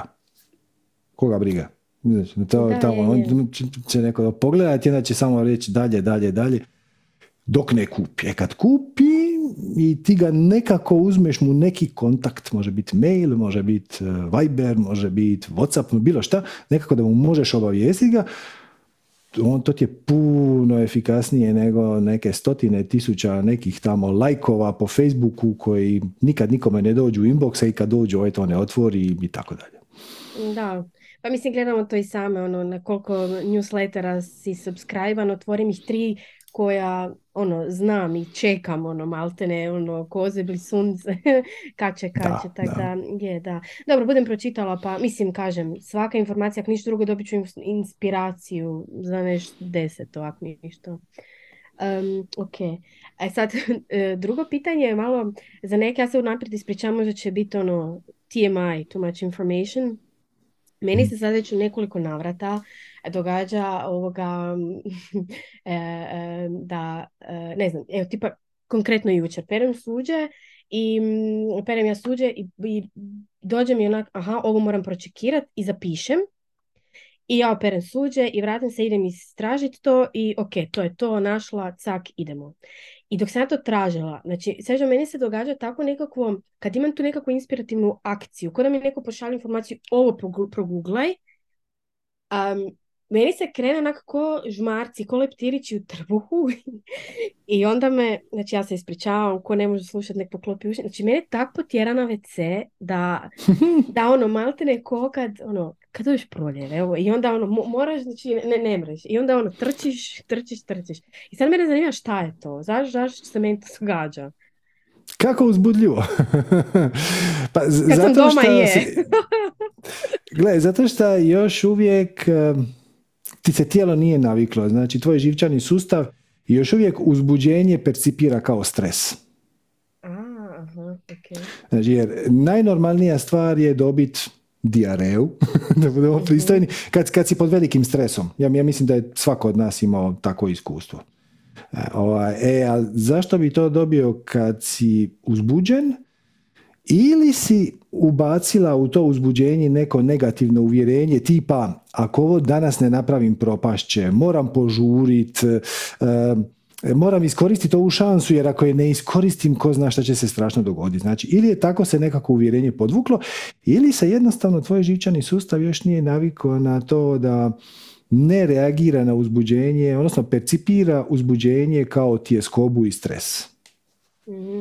U, Ne, meni u više svakom se- slučaju u svakom slučaju nestaće s vremenom, nestaće s vremenom. Samo, samo vježbaj, imaj šta više i više tih sretnih uzbudljivih trenutaka i onda će ti se to nekako iznivelirati. Ne, baš mi je onak ekstaza mi, ono, znaš, onak, kad, ko kad si, ono, zaljubljen, onda onak, ono, jedva čekaš, ne znam, vidjeti tu osobu. Sad ja jedva čekam da se sad to, ono, izrealizira, ne iz, ono, ne, ne, ne znam kako bi to drugačije opisala, osim, ono, tog valjda, ono, uzbuđenja, adrenalina, ono, jedva čekanja. Znam, znam, Da. znam. Ali da li to nije, da li sam ja onda otišla iz kao iz sadašnjeg trenutka, ja sam onda već bila negdje tamo u, u budućnosti. Možda. E, ali onda, dakle, potpuno te razumijem, zato što ja sam imao, imam ih i sad, ali su malo rijeđi, takvih trenutaka. Kad bi ja to primijetio, kad bi primijetio da ono, malo mi se ruke tresu od stresa, jer, jer sad to treba napraviti odmah. E, onda bi ja to primijetio, to je najteži dio, primijetiti što si ti već postigla, tako da čestitam, i onda upotrijebi svoju omiljenu tehniku za centriranje, koja god da jest. To ti može biti ma, kratka meditacija, ali tri minute. To može biti nekoliko dubokih udaha, izdaha ili po Wim Hofu ili. Meni- Ujjayi je meni dugo vremena najbolje radio. Pogotovo, to je još tamo u mojim korporativnim danima sam ja počeo raditi. Često sam radio prezentacije i to su bile prezentacije na visokom nivou. Znači, ne bi, ne bi toliko često pričao pred 200 ljudi, nego bi pričao pred četiri neka direktora koji sad tu trebaju odobriti nešto što ja njima nudim, prodajem i tako dalje. I naravno da te tjeskoba, mislim, frkate, znaš, jer ako, ako uspije, riješili smo naše financijske izazove sljedećih godinu dana, a ako ne uspije, postoji nekakav stres oko toga i onda bi ti ja e, prije prezentacije, mako bi se negdje sa strane, e, stavio, digo, stao bi na noge i stavio bi ruke iza leđa. Znači, uloviš se doslovno ovako iza leđa i to te prirodno isprsi. Kad, te, kad se isprsiš, tvoj, govorom tijela daješ informaciju pucajte, šta ima veze, ne možete mi ništa. E, Znači, to ti je jedna poza za podizanje samopouzdanja. Samo staviš ruke iza leđa i ovako se uloviš. I onda bih ja došao, do- doslovno u WC ili neku sobu sa strane gdje imamo, tako bi stao i napravio ovi 5, 6 svjesnih uđaj, udaha, izdaha, 8 sekundi udah, 8 sekundi izdah, 8 sekundi udah, 8 sekundi izdah i to te centrira. Naravno, to je meni radilo najbolje. E, tebi će možda raditi nešto drugo. Možda će ti najviše odgovarati napraviti pet pozdrava suncu, možda malo meditacije, možda malo nekog svjesnog disanja. Nađi tehniku koja tebe centrira i onda kad osjetiš da se to malo smirilo, onda sjedneš za svoj radni stol ili kao da ćeš početi raditi tu akciju.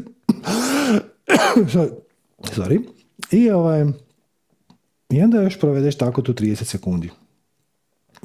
Daš informaciju tijelu da to što smo mi sad sjeli za stol gdje su, na primjer, vosak, gdje ćeš sad raditi cvijeće, to ne znači da moramo iste sekunde početi raditi. Uh-huh. tu, promatraš tu situaciju, po, povežeš se s njom i onda se daš na posao. To ti je zapravo sažetak one legendarne zen poslovice koja kaže svaki dan treba meditirati barem 15 minuta, osim onim danima kad si u frci, u stresu, kad je panika, kad nemaš vremena, kad treba hitno reagirati. E, onda meditiraš sat vremena. znači, jer ako taj, ako taj stres koji se pojavi, ta, može ono biti uzbuđenje, ali tvoj organizam još ga percipira kao nešto nepoželjno. Hm? Ako taj stres uneseš u taj posao, on neće biti obavljen na najbolji mogući način. Mhm. Nego daš si dvije, tri, pet minuta koliko ti treba da se centriraš. Nađi tehniku koja za tebe najbolje radi i ne moraš biti jako formalno oko toga. Hoću reći, ako zaključiš da ti je meditacija najbolja, ne moraš ti sad svaki put kad te ulovi stres izvadi svoj jastuk za meditaciju, podlošku, staviti se u položaj za meditaciju. Nego ono, sjedneš za radni stol, kao da ćeš početi raditi, namjestiš tijelo u položaj za, za, za počinjanje posla i onda malo pratiš svoj dah ili napraviš par udaha i izdaha. to ti je jedan od razloga zašto ovi sacanzi uvijek na početku imaju odbrojavanje. Nije odbrojavanje toliko za vas koliko je za mene. I ja upalim sve mikrofone, sve kamere, prebacim sliku na svom video mikseru na odbrojavanje i jedno 7-8 minuta prije ja ti sjednem ovdje ispred. Dakle, sve je upaljeno, samo treba prebaciti kameru i unmutat mikrofon. Provjerim je li sve radi, sva su snimanja uključena, streaming radi sve u red i doslovno, kako kad, ponekad pet minuta meditiram, ponekad napravim par udaha, izdaha, intenzivnih kao Wim Hof, ponekad napravim uđaj i onda kad stisnemo ovdje tipku da, da mi se upali kamera za vas, ja sam već u centru. I Znači, deset minuta prije sam preslačio majicu, prao zube, isključivao zvuk na telefonu, bla, bla, bla, bla, bla, ne, svašta se nešto događa, je li, e, ali onda 7-8 minuta prije, stavim slušalice, obično ona pjesma koja zadnja ide je jedna od meni dražih, ima ih desetak pa po guštu i s tim da je kad je live stream onda pazim da je to neka pjesma na koju nema copyright da se YouTube pobuni i onda kad dođe ono 18.30, kad onaj satić kaže 000, ja sam spreman. Tako, ne, smisli neki sličan ritual. Dodaj u njega šta god ti paše. Ako ti paše mirisni štapić, ako ti to smiruje, zapali mirisni štapić. Ako ti smiruje svijeća s mirisom lavande, upali svijeću s mirisom lavande. Samo pre, ključno je prepoznat. Prepoznat da te situacija ubacila u nepotreban stres. To je najteže. To si savladala, čestitam. E, sljedeći put kad to prepoznaš, odradi svoj petominutni ritual za centriranje koji god on bio. Isprobaj sve što ti padne na pamet, sve što se nudi i nađi nešto što ti najviše paše. Ako se po putu promijeni, promijeniš ga i sve ok.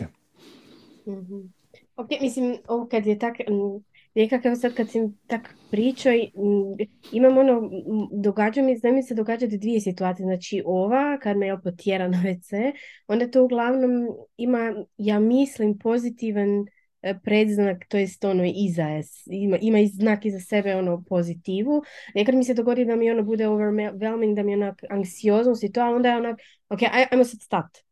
I ono, kod da mi neko sad tu, neko, ja sama sebi u prvom licu množine kaže, ajmo mi sad stat i ono kao tri put udahnem i onda kao bude ok, mislim, trebam ja uh malo vremena još da se to probavi, ali Ovaj, ne, ja mislim da to meni, jer ja, ja kad bi sebe morala opisati, ja bi rekla ono, nestrpljivost, to je ono što mi prvo dolazi, jer ja bi sve sad odmah jučer pri tjedan dana i onda vjerojatno to mi onda me valjda tako ono podrajva da,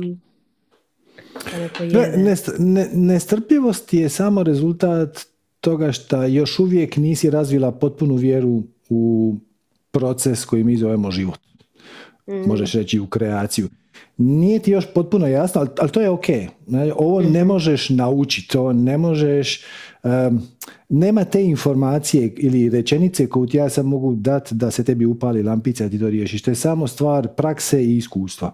Mhm. A to je da ti sve dolazi u najboljem mogućem trenutku, upravo onako kako treba. Čak i izazovi ti dolaze u najboljem mogućem trenutku. I znači, kad bi nam sad pukla internetska veza iz nekog razloga, ja, ja, ja, imam dva izbora. Prvi je ono, pa zašto baš sad, pa kvragu, pa glupi internet. A drugi je, o, kako uzbudljivo, baš zanimljivo. Zašto se to dogodilo? Šta da sad napravim? Da li da ponovno dignem sastanak? Bili jednostavno da sutra objavim snimku prvih sati 20? Možda je tako najbolje za svih. Možda prvi sljedeći sugovornik ili onaj koji će doći iza njega iz nekog razloga nije trebao biti tu. Tko sam ja da se u to miješam? Znači, samo pogledam da li mogu šta napraviti. A ako ne mogu ništa napraviti, ako je stvarno internet pao, ko sam ja da kažem da tako nije bilo najbolje? I to je samo stvar odluke. Nema, nemam nikakav racionalni argument da ti kažem, ako se dogodilo tako i tako i tako, to znači ovo, ako samo z, predmnijevam, ono, postaviš čvrstu hipotezu, kažeš, ono, to je za mene dobro, iz nekog razloga. Mm. I, sa, I onda otvoriš oči. Šta će se dogoditi sad kad je pukla veza? Hoće li neko nešto prokomentirati što je meni zanimljivo, što ja trebam čut? Možda će neko reći ono, je, to je zato što koristiš krivu kameru. Nemoj me zezat, koju ti kameru koristiš? A sad, sad ovo nije ono šta ti znaš, nego baš me zanima. Znači, možda, možda neko ima bolje rješenje. Znaš, ono, otvoriš se prema ideji da je to možda za, za nekog bilo najbolje, jer zapravo kako možeš znati da nije? Mm. I na taj način se oslobodiš i krivnje i stresa, i ali opet, prije toga napraviš najbolje što možeš dokle god može. Ako mogu reagirati, ako mogu zamijeniti taj internet sa mobitelom, ako mogu nešto prespojiti, ako mogu ovo ono, svakako ću napraviti. Ali ako ništa ne mogu, ko zna zašto je to dobro? I onda malo ostaneš u tišini, sljedeći par dana obratiš pažnju na komentare, na sinhronicitete, na to što će ljudi ti poslati mailom, e, kakav će komentar, samo malo načuliš uši, malo preciznije i često ispadne upravo ono, uputite upravo tamo gdje si trebao doći. Da, je. e, dobro, sve jasno. Um, ništa, prepuštam te drugima, uh, hvala i sigurno se čujemo. Može, hvala tebi. Ćao, čao namaste. Znači, ovo nije fiktivna priča, ovo se stvarno dogodilo evo pred dva tjedna, ako se ne varam. Znači, prvo smo imali uh, satsang za intenziv, čini mi se, pred dva i po tjedna. I namjestim ja svoju tehniku, kameru, mikrofon, sve provjerim. Sve u redu, stavim ja satić i odem se presvući, promijeniti majicu, oprat zube i to. Četiri minute prije početka satsanga stavim je slušalice, provjerim sve radi, sve radi, zvuk perfektan, sve, sve odlično. I ovaj, one sekunde kad smo počeli satsang, možda u 15. sekundi satsanga, zvuk počne krčat. I sad ja na brzinu zamijenim mikrofon, je sad bolje? Nije zamijenim drugi, stav, upali mikrofon od web kamere koji nisam nikad u životu isprobao. Mislim, znao sam da moja web kamera ima mikrofon, ali nije bog zna šta i samo ga nisam koristio Upalim mikrofon i ajde, malo je bolje, odradimo mi taj satsang, zvuk nije najbolji, ali šta sad? Ja dva dana sve testiram, ne, sve u redu. Sve ok. Dođe opet, satsang, čini mi se Četiri dana kasnije neki zatvoreni satsang. I opet ista stvar. Znači, u, sve u redu, 20 minuta se vrti, sa sve zvuk dobar, testiram sa mobitela, pričam sam sebi, jednom spojim se na Zoom, sve dobro. U drugoj minuti počne krčati opet ja to na brzinu prespojim. Šta mi svemir pokušava pokazati? I onda se zbilja, zbilja posvetim tome i onda shvatim da hrpa softvera koji sam ja stavio a, pred 3-4 godine, koji su mi služili za pojačavanje zvuka, za filtriranje, su postali nepotrebni zato što je Zoom značajno unaprijedio svoje audio filtere u zadnje tri godine od kad ja to nisam testirao. Pre tri godine to nije bilo baš najbolje, onda sam ja kompenzirao sa svoje strane, ali sad je to nepotrebno. I sad zamislite da ste vi moji duhovni vodiči i želite mi prenijeti tu poruku, gle, imaš previše softvera, treba ti previše vremena da to sve skupa popališ, previše stvari može poći po zlu, prekomplicirano i samo je nepotrebno. Ka, vezano za zvuk na sacanku. Kako biste mi to dojavili? Jedan od najlakših načina je da pokvariš zvuk kad počne. I ja sam mogao psovati, ljutice i, i na kraju ne bi toga naučio ništa. Zauzeo sam stav, ajmo nešto drugo, ajmo nešto isprobati, ajmo, ajmo probati bez ovoga, ajmo probati bez ovoga, ajmo ovo izbaciti, ajmo ovo izbaciti. I sad mi je podignut tehniku, odnosno software za streaming, traje mi jednu minutu. Prije mi je trebalo 4 do 5. I puno više stvari je moglo poći po zlu. Sad sa puno manje nećeš tjeskobe, ali zabrinutosti recimo nekakve, ulazim u proces dizanja a, sacanga i zamijenio, izbacio sam jedan ogroman komad softvera, izbacio sam tri audio filtera, sve sam prebacio zvuk preko OBS, puno mi je bolje. Zahvaljujući tome što je na potpuno neobjašnjiv način zvuk počeo krčati na javnom sacangu. Kad ja radim testiranje kući, sve radi perfektno. kad dignem javni sacang, sve radi dok trenutka kad ne počne i onda 15 sekundi kasnije počne krčati. Tako da, zahvaljujem onom spiritu koji mi se umiješao u moju tehniku i zapravo me upozorio na to da je sazrelo vrijeme da malo pojednostavnim svoj tehnički setup. Tako, to vam je priča od pred dva tjedna. Ako se ne možda čak i manje. I kao što vidite, sad moj mikrofon više nema onu žutu spužvicu.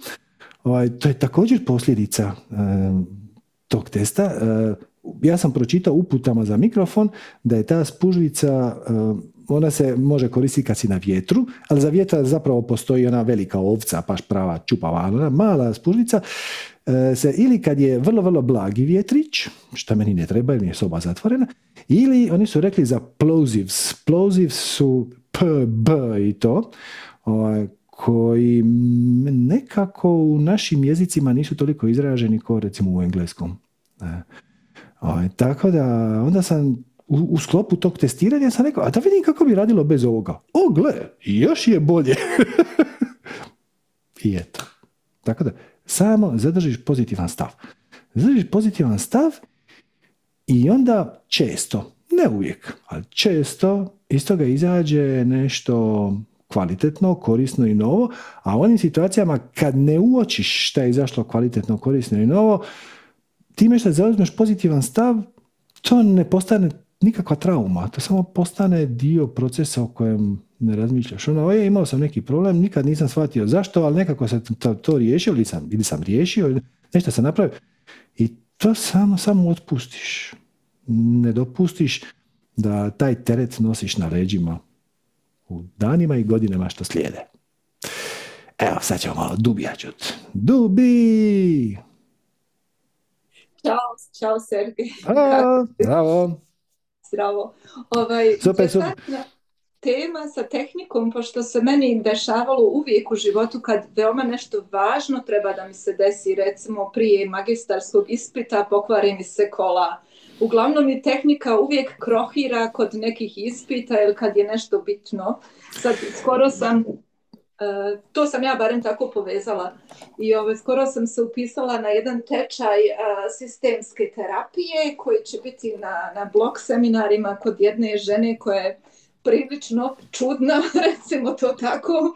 I ovaj, imala sam prvi sastanak sa Zoomom s njom i ovaj, non stop nam se tehnika ovaj, gaslo se nešto, da se ponovo smo se našli i to. I na kraju krajeva sam krenula kod nje na tečaj uživo i kao osoba isto kao da ste našli nekog čudaka na ulici koji će vam se živo skreše u licu što ne želite da čujete ali sam se ipak odlučila da idem dalje jer nekako znam da obično kad mi je nešto važno onda doživljavam tako nešto. A osim toga i volim tehniku pa valjda sam nekako i povezana s tehnikom tako to mi je Apsolutno, ali tehnika, tehnika svača kad si pod stresom, da. Tehnika reagira na tjeskobu i tehnika reagira na vrlo visoke vibracije. Znači, kad, Zna, zna krhnut baš u dubokim meditacijama ili kad je kad gleda veliko uzbuđenje. Mhm. E, recimo, svaki put kad kreće novi ciklus intenziva, ja za prvi satsang se, što se tehnike tiče, pripremim dvostruko. Zato što 200 ljudi sad stoji iza Zuma i uzbuđeni su. I, mhm. ono, i, i to djeluje. djeluje na cijelo polje i zna se desi da stvari odu k vragu na najčudnije moguće načine. Tako da recimo za takve neke satsange obično imam sve u duplo. Znaš, spojim dva mhm. mikrofona, imam dva para slušalica, jedan držim, a jedan mi stoji tu sa strane. I jednostavno, spreman sam na to da može bilo šta otići po zlu. da, da, ja se ne dobro, ja se baš ne pripremim na sve tri strane, ali znam da šta god da se desi, da ja umijem da vladam s tim, tako da mhm. sam to već se nekako ispraksirala. ja imam jedno pitanje, zapravo više pitanja, ali ne znam više ni kojim redoslijedom da krenim. E, ja sam dosta stvari promijenila sad u svom životu. E, bila sam u braku, još sam zvanično u braku s mužem i napustila sam ga nakon 16 godina. Imam težak odnos s bratom, e, prestala sam da komuniciram s njim. Um, preselila sam se u novo mjesto, novi stan, ne poznajem žive duše ovdje. E, imala sam neku ljubavnu aferu e, što mi je bila jako uzbudljiva, ali nažalost e, moje, ili je ego shvatio da nije to za mene ili da ću se uvaliti u istu vrstu veze kao sa bivšim mužom, pa sam onda radila protiv sebe, maltene da to prekinem, ali sam to donekle svela na neki sad emotivno podnošljiv nivo a s druge strane ta osoba isto nije žela dublju vezu i bila je ogromna razlika u godinama što je isto. I još da skratim ili da još dodam tome, ja živim u Njemačkoj, a, imam vezu sa, mislim imamo ima mogućnost da, da živim u Crnoj Gori, ima mogućnost da živim u Republici Srpskoj ili čak i u Beogradu i sad uh, moji životni planovi za mene su da ostvarim svoj stari životni san koji sam imala od kako znam za sebe, da postanem terapeut. Ali na osnovu svih tih prekinutih ili novih okolnosti ja sad imam, i, aha, i prestala sam da radim stari posao. Uh, napustila sam posao i sad sam na bolovanju. Znači, ja sad imam ogroman, barem za sebe, imam nekako čudan osjećaj da imam previše vremena, a ne znam to vrijeme da strukturiram. I svaki put kad ti kažeš pa radite ono ili radi ono što ti najviše zanima i uzbuđuje, kod mene, kod mene nažalost previše toga što bi ja voljela i u tom momentu se u suštini izgubim i nekako prosto ne znam da započnem s onim što bi mi, me nekako dovelo dalje na tom planu da postane puno, ja. puno, je, puno je jednostavnije nego što ti se čini. mm Znači ti si već postavila cilj da ćeš biti terapeut, da moraš mm otkriti svoju strast, da imaš puno mm strasti koje se preklapaju, onda ne smiješ mm pogriješiti sa kojom ćeš početi i tako dalje. Puno je jednostavnije. Dakle, za početak ajmo ovako. Zašto želiš postati terapeut? Pa u suštini, jer smatram da je to jedino pozitivno što bi mogla da radi nešto dobro i za druge. Ja, mogla to bi sad... ti, ali, to ti ne možeš znat. Mhm. Znači, jedini, jedini zapravo suvisli odgovor koji možeš dati na to pitanje je ja želim postati terapeut jer vjerujem da će me to mhm. učiniti sretnom. Mhm. To ne znam da će, to ne znam da će jer sam ranije ovaj, odlagala taj cilj jer sam se bojala da će konfrontacija sa tuđim bolom ili nečim negativnom kod, previše sam možda saosjećajna i bojala sam se da će me to odvesti recimo tu neki mm, pedak. Čekaj, ne, ne, ne, ne, ne, ne, polako, polako. Što kažem, nisam sigurna da li ću biti sretnija, to nisam sigurna. Ok, znači još je gore. hoću, ti, hoću ti reći, zašto jednostavno ne bi bila sretna sad? Evo ti, evo kako ćeš napraviti. Znači, Sad pretpostavljam da u ovom trenutku najuzbudljivija stvar koju možeš napraviti je pričat sa mnom. Super, zahvaljujem. Za pola sata sad sam će završiti. I ti ćeš se zateći sa mobitelom u ruci ili tabletom ili laptopom na kojem će pisat The meeting has ended. ok. I onda si postaviš pitanje. Šta je od svih stvari nad kojima sad mogu poduzeti akciju? Pa ćeš, biti terapeut možda ima, a možda i nema neku akciju koju možeš poduzeti sad. Šta je, šta je uopće, ako, nisi sigurna šta ti je najuzbudljivije, zapiši, napiši popis stvari nad kojima možeš poduzeti akciju sad. I to ne, ne nužno u smislu neke svoje životne karijere i to, nego sad mogu pročitati onu knjigu, pogledati onaj video, skuhat večeru, upalit film, um, napraviti sendviče, šta god. I onda od svih tih stvari koje si popisala, odaberi onu koja ti je najuzbudljivija. ako ih imaš više koje su ti jednako uzbudljive, onda odaberi onu koja ima najveći potencijal da na njoj poduzmeš akciju sad. Znači ona koja ti je najjednostavnija da na nju sad djeluješ. A ako još uvijek imaš dvije ili više, ali obično dvije, koje su ti jednako uzbudljive i imaju jednaku mogućnost da na njima poduzmeš akciju, onda primjeniš sljedeću metodu. Uzmeš novčić i kažeš ovo prvo neka bude pismo, a ovo drugo neka bude glava. Sad ću ja baciti novčić i onda šta ispadne, to ću poduzeti. I onda baciš novčić. I dok je novčić još u zraku, obratiš pažnju čemu se nadaš. znači, baciš noćiš i uloviš sebe da smiješ samo da je pismo, samo da je pismo, e, onda nije važno. Mislim, može ispast pismo, može ispast glava. Pismo je bilo ono prvo i onda poduzmeš akciju na tom prvom. I svačam šta ti hoćeš reći. Znači, ti si prepustila organizaciju svog života svom umu. Znači, dopust, dala si svom umu tu privilegiju da zaključi šta ćeš raditi, kojim redom, sa kojim ciljem i na koji način. Umjesto toga, dopusti kreaciji, odnosno sinhronicitetima, da ti organiziraju život. Šta ti hoću reći? Ako cijeli dan slijediš svoju strast na ovaj način, znači u svakom trenutku napraviš ono što ti je najuzbudljivije i najbolje što možeš dokle god možeš bez očekivanja. Sve ono što ti je na kraju dana ostalo na tvoj task listi ne, neodrađeno, nije trebalo biti odrađeno taj dan.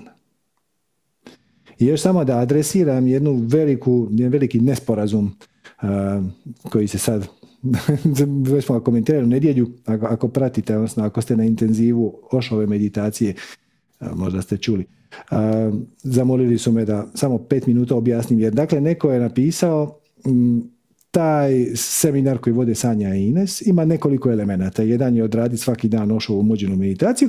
Drugi element je snimiti jedan kratki video koji se onda stavi u neke zatvorene grupe, e, tako da, podijelite malo svoje iskustvo.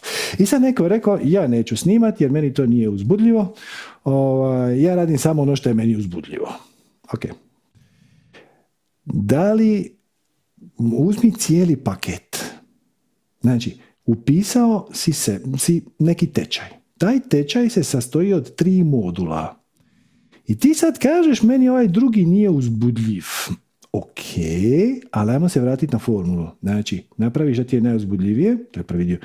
Najbolje šta možeš dokle god možeš.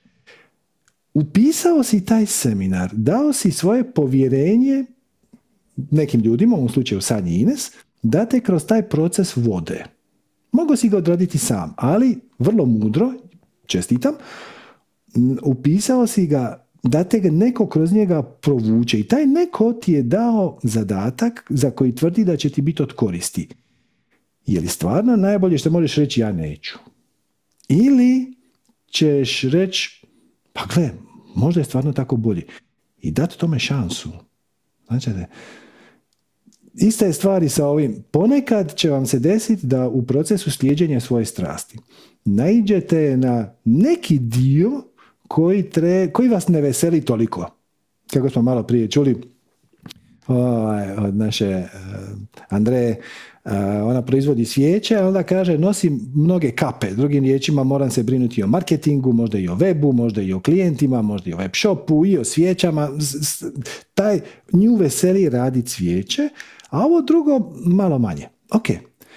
Da li ti je uzbudljivo raditi cvijeće koje niko ne kupuje? Nije. Onda se posvetiš malo marketingu. Mislim, ubaciš, ubaciš, da li ti je uzbudljivo raditi cvijeće i brinut se hoćeš li moći na kraju mjeseca kupi kruh? Nije, tako? Onda se potrudiš da se to na neki način, najbolje što možeš, proda, plasira. Napraviš najbolje što možeš i ako to ne bude dovoljno dobro, dokle god si otvoren prema drugim opcijama, kreacija će ti dati odgovor. Ja znam da to sad zvuči nategnuto i ono, možda čak i malo naivno, ali uđe ti neka osoba, neki stručnjak, pročitaš neku knjigu, ne, nekoga upoznaš koji ćeš, pa ja ću ti to prodavati. Ja imam gift shop na moru, evo, sad će početi sezona, toga, ja ne znam, mogu prodati vala sto komada dnevno. Sad će, nešto će se dogoditi, e, ali to ne znači bježati od stvari koje ti se ne sviđaju, nego prigrlit stvari koje vjeruješ da ne reflektiraju tu strast, a ne možeš biti siguran. I napraviš ih samo zato što kompletan paket ono, nema smisla ako to nije odrađeno. Dakle, da, jednostavno je, stvarno jednostavno, da se vratim na tvoj i u svakom času, bez da planiraš budućnost, bez da gledaš Kamo će te to odvesti, ta akcija koju ćeš? Hoće li to biti životna karijera? Hoće li se toga moći živjeti? To je sve sporedno. Znači, šta te u tom trenutku najviše veseli, hm, a ima neki potencijal da bude nekim drugim ljudima od koristi, šta je opet oblik veselja. Jer ako si dovoljno iskren, raditi nešto što na kraju nikome neće trebati, nikog ne zanima, nije jako uzbudljivo. E, ok, znači, napraviš, poduzmeš akciju od svih nad kojima možeš poduzeti akciju, ona koja te najviše veseli, a ako ih te više njih jednako veseli, onda ona na koju možeš e, najbrže i najlakše poduzeti akciju, ako i onda baciš novčić i vidiš čemu se nadaš. I to je to, dopustiš kreaciji da ti dovede ideje, sinhronicitete, ljude, okolnosti i to. Ko zna gdje će te to odvesti? Možda nećeš biti terapeut, možda ćeš biti nešto drugo. Znači, čim pustiš um da planira budućnost, gotovo je. Podvuče ti se stres, tjeskoba, frustracija. Znači stres jer ko zna hoće li to uspjeti. Frustracija jer vjeruješ da to neće uspjeti ili već imaš neki dokaz da to ne ide kako si ti zamislio da bi trebalo ići. I kojom brzinom si ti zamislio da bi trebalo ići. Podvuče ti se ljutnja jer niko te ne razumije, ti imaš neke neispunjene želje i onda se podvuče krivnja zato što ti nisi očito dovoljno dobar za to, pa sram, pa šta ako drugi shvate da ja to nisam u stanju prodati, bla, bla, bla. ako pustiš um da divlja, on divljat hoće. I to vrlo rado i vrlo snažno. Trik je u tome da ga ne pustiš. Da budeš fokusiran na sadašnji trenutak, da živiš u sadašnjem trenutku. I kad se pojave te tjeskobe, samo osvijestiš, samo se sjetiš da ti zapravo ne znaš ni kamo te taj put vodi, ni koja je tvoja strast zapravo, ni koja je tvoja svrha, ni šta si ti u svojoj osnovi. Nemaš pojma i to je ok. Kad dođeš do točke da si u redu s time da ne znaš, to je već jedno mini prosvjetljenje. To je potpuno nova kvaliteta života. Sve što treba je doći do točke da si na miru s time da ne znaš i da samo se prepuštaš struji života da te odvede tamo gdje te treba odvesti. Kako bi to Lao Tse rekao, to je dao. To je, to je osnova daoizma. Dao je struja života. To nije čak ni put, to je struja. Put otprilike znaš kuda vodi. Znači ti kreneš putem koji vodi za Beograd, na primjer. Ok, i sad ako hodaš tim putem, dođeš u Beograd. Struja nemaš pojma. Ti imaš neku tu rijeku i staneš na sredinu rijeke i trudiš se biti na sredini rijeke. Znači, ne, ne ići ni previše lijevo, ni previše desno, niti na prijanjanje, niti na odbijanje. Niti inzistiraš šta se mora dogoditi, niti inzistiraš šta se ne smije dogoditi. Samo se pustiš da te nosi. I to, to traži malo vježbe. Nije banalno. Puno ljudi će ono, slijedi svoju strast bez očekivanja. To je prejednostavno, to ne može funkcionirati. Nije jednostavno. Ako misliš da je jednostavno, molim te probaj. Nije jednostavno. Traži fokus, traži predanost, traži vježbu, traži povjerenje u kreaciju koje ne možeš dobiti intelektualno, koje možeš dobiti samo kroz iskustvo.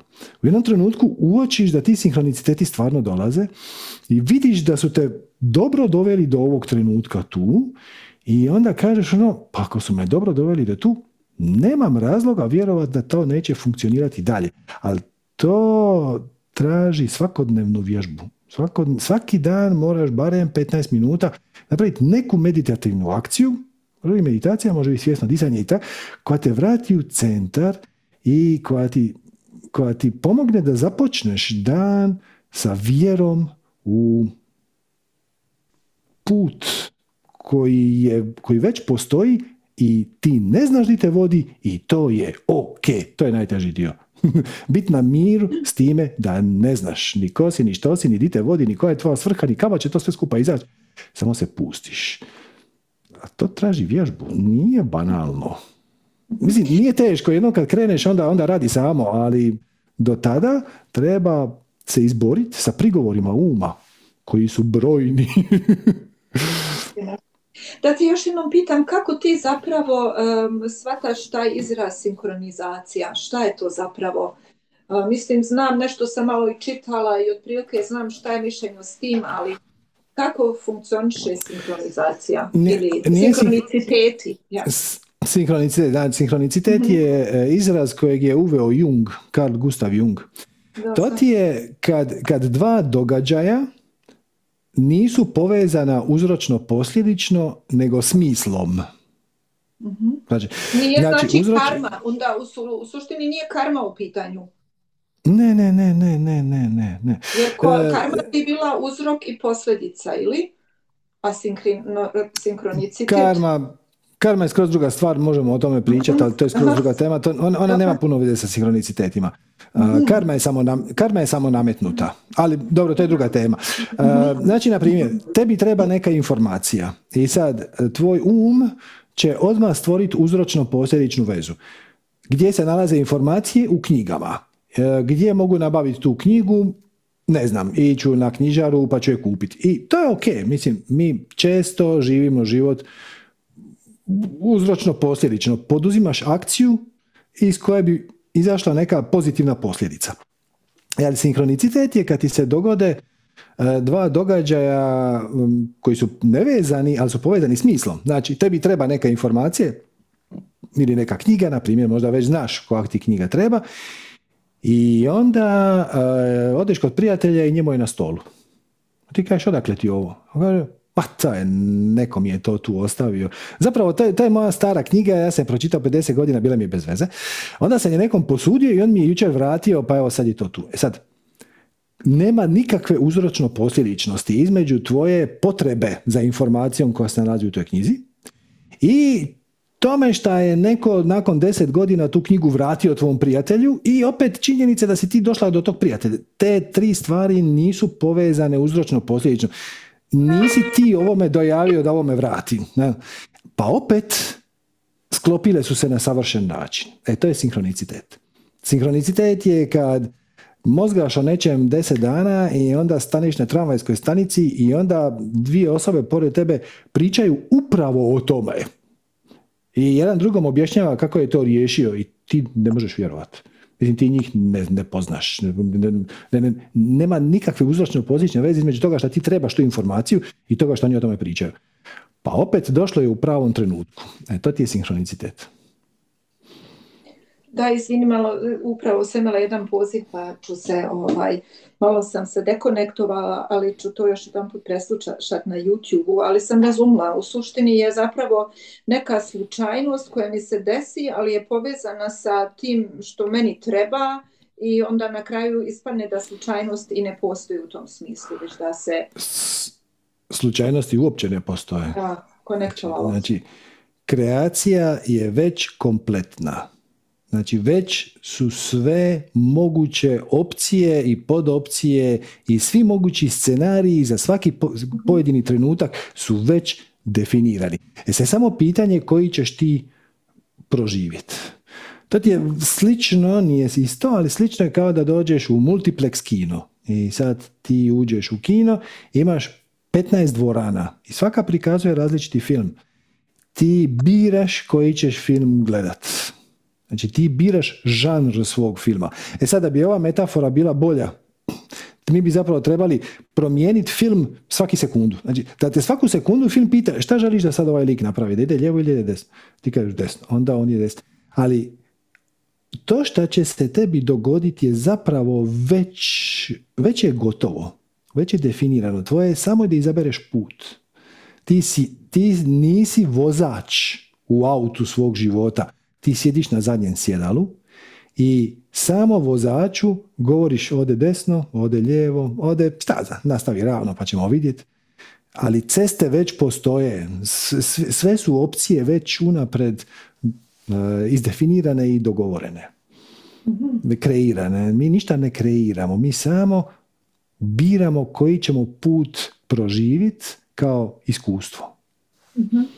Um, rekao si sad da sledim recimo svoju strast i ono što mi se čini u tom momentu najbitnije da ostavim otvoren rezultat. Iako, ne, ne, ne najbitnije, nego najuzbudljivije. Najuzbudljivije. Pa da, u redu, ja sam možda sad želim sam da skratim, da, da ovaj, dođem do tačke i da preostavim mm budućnosti šta će da donese i da li me vodi prema tom cilju koji je moj um definisao kao poželjan ili ne, mislim, uglavnom da se tom prepustim. A sad recimo, moj cilj je da postanem terapeut i upisala sam se u neki tečaj online. Da, ali će pa polako, polako. E, sam sekundu da kažem do kraja. Ovaj, I mhm. sad meni je rečeno da ću imati ispit, jer sam se prijavila za taj ispit, samo ne znam još tačno u kom roku, da li u martu ili da li u oktobru. I ta dva roka bi me vezala za Njemačku, morala bi biti ovdje, a osim toga, pošto ne znam kad će biti, morala bi početi učiti. A to mi se uopšte ne da. Ne da mi se uopšte, ni, imam jedan internet program gdje bi sad mogla da prolazim te ispitna pitanja, E, naručila sam si neke knjige koje trebaju sad da stignu i u suštini to se meni još uopšte ne radi jer nemam, e, nije mi rečeno koji je rok. I iako je to tema koju ja volim i koju ja čitav svoj život učim u vezi toga jer to me stvarno fascinira od kako znam za sebe, ovo konkretno što bi sad trebala raditi za taj ispit, nikako da se aktiviram. I ne znam sad šta to zapravo kaže o gdje si ti otišla? dakle, ti imaš tjeskobu oko događaja koji će se možda dogoditi za godinu dana. Mhm. Ili mjesec, dva. Mhm. U Dobro, dobro, ok. Mhm. Ok, ali ajmo, ajmo poraditi na ovome. Znači, ti kažeš, ti zapravo prokrastiniraš. Znači, ti odugovlačiš sa započinjenjem. Zašto? Pa eto, ja se pitam zašto. Pa ja se pitam zašto, jer zapravo je ono što ja želim i sad ne poduzimam nikakve da, da, da, ali u tome što želiš ti se podvukla neko, neko negativno uvjerenje. Šta je najgore što se može dogoditi ako ti to počneš učiti? Uf, da ću biti usamljena u stanu jer moram se koncentrirati onda na to što sad učim. Eto, jel ti to mhm. ima smisla? Nažalost ima, jer sve što je sad vezano sa jesi, nekim... Jesi li, sigurna, jesi li sigurna da je to u taj put tebi najuzbudljiviji? Pa nula. nula mi je uzbudljiv. Pa onda, je li ima ne... Je li ima... danu u nepoznatom mjestu gdje ne znam di žive duše, mi ne zvuči uopšte primamljivo. Pa ali zašto, zašto onda to radiš? Je li ima neki drugi način da dođeš do istog cilja? Hmm. da sjedne, da staneš na isti put. Jer ima neka druga škola, jer ima neko ko je više hands on, ko će malo više raditi praktično, a malo manje ćeš morati učiti. Pa pitanje je, da će me ta, sad taj kurs koji sam upisala je uživo, je, znači bit će sistemsko postavljanje i porodice i tako dalje, to mi je jako zanimljivo, ali pojenta je u tom da meni treba ova državna, državno to odobrenje da ja to mogu da radim jednog dana. A u tom jednog dana radu sorry, sorry, sorry, sorry, ali moram se početi smijati. Jesmo li sad rekli da ti si već otišla dvije godine unapred? Ma ja sam čitala svoj život. ko, ali ko zna zašto je to tebi uzbudljivo? Znači ti si zaključila, ja bih htjela biti terapeut. Recimo da ti je to uzbudljivo. Mm-hmm. Da odma si, e, zapravo ti se ne sviđa kako ćeš doći do tamo, ne sviđa ti se gdje živiš, ne sviđa ti se što nećeš moći izaći iz kuće, što je samo uvjerenje, ali nema veze, ne moramo raditi na njemu zato što nećeš, neće se nikad aktivirati uopće. Uh, imaš neku uvjerenje da moraš imati neki, neku diplomu da bi mogla ostati raditi u mjestu koje ti se ne sviđa. Boom! ne, ne, ne bi ostala još i to sljedeća dilema, što ja zapravo ne želim ostati u ovom mjestu, želim živjeti na drugom mjestu, recimo na moru u Crnoj Gori i sad je pitanje da li ja tamo taj posao uopšte mogu da radim. i kako da ga radim. Pa sam onda razmišljala, pa da li to može i online, da li bi mogla sad ima, imati svoje klijente online. Vjerovatno bi isto išlo. Vidim. Da. Prvo, prvo moraš smiriti svoj um. Dakle, tvoj um je poput divljeg pastuha koji trči proplancima na sve strane. To nije jako korisna situacija, svačaš. S takvim, s, time ćeš malo teško isplivati. E, ali fokus, znači za početak, ti živiš na mjestu koje ti se ne sviđa. Radije bi živjela na drugom mjestu i već znaš koje je to drugo mjesto. Mm-hmm. I onda u tom, e, onda u tom mjestu vrijede skroz druga pravila. Možda nećeš morati imati državni pečat da bi te radila to što želiš raditi. A kad odeš tamo, možda ćeš naći na neke druge ljude koji će ti to znanje, odnosno tu tvoje buduće zanimanje koje priželjkuješ, dati na neki drugi način. Svačaš? Mm. Tako da mislim da je tebi puno jasnije nego što se prikazuješ, e, šta bi ti trebala napraviti, samo si malo ljena. A ne, ne, ne, nisam ja, ne, nisam ljena, ali dobro se hvatam i humor.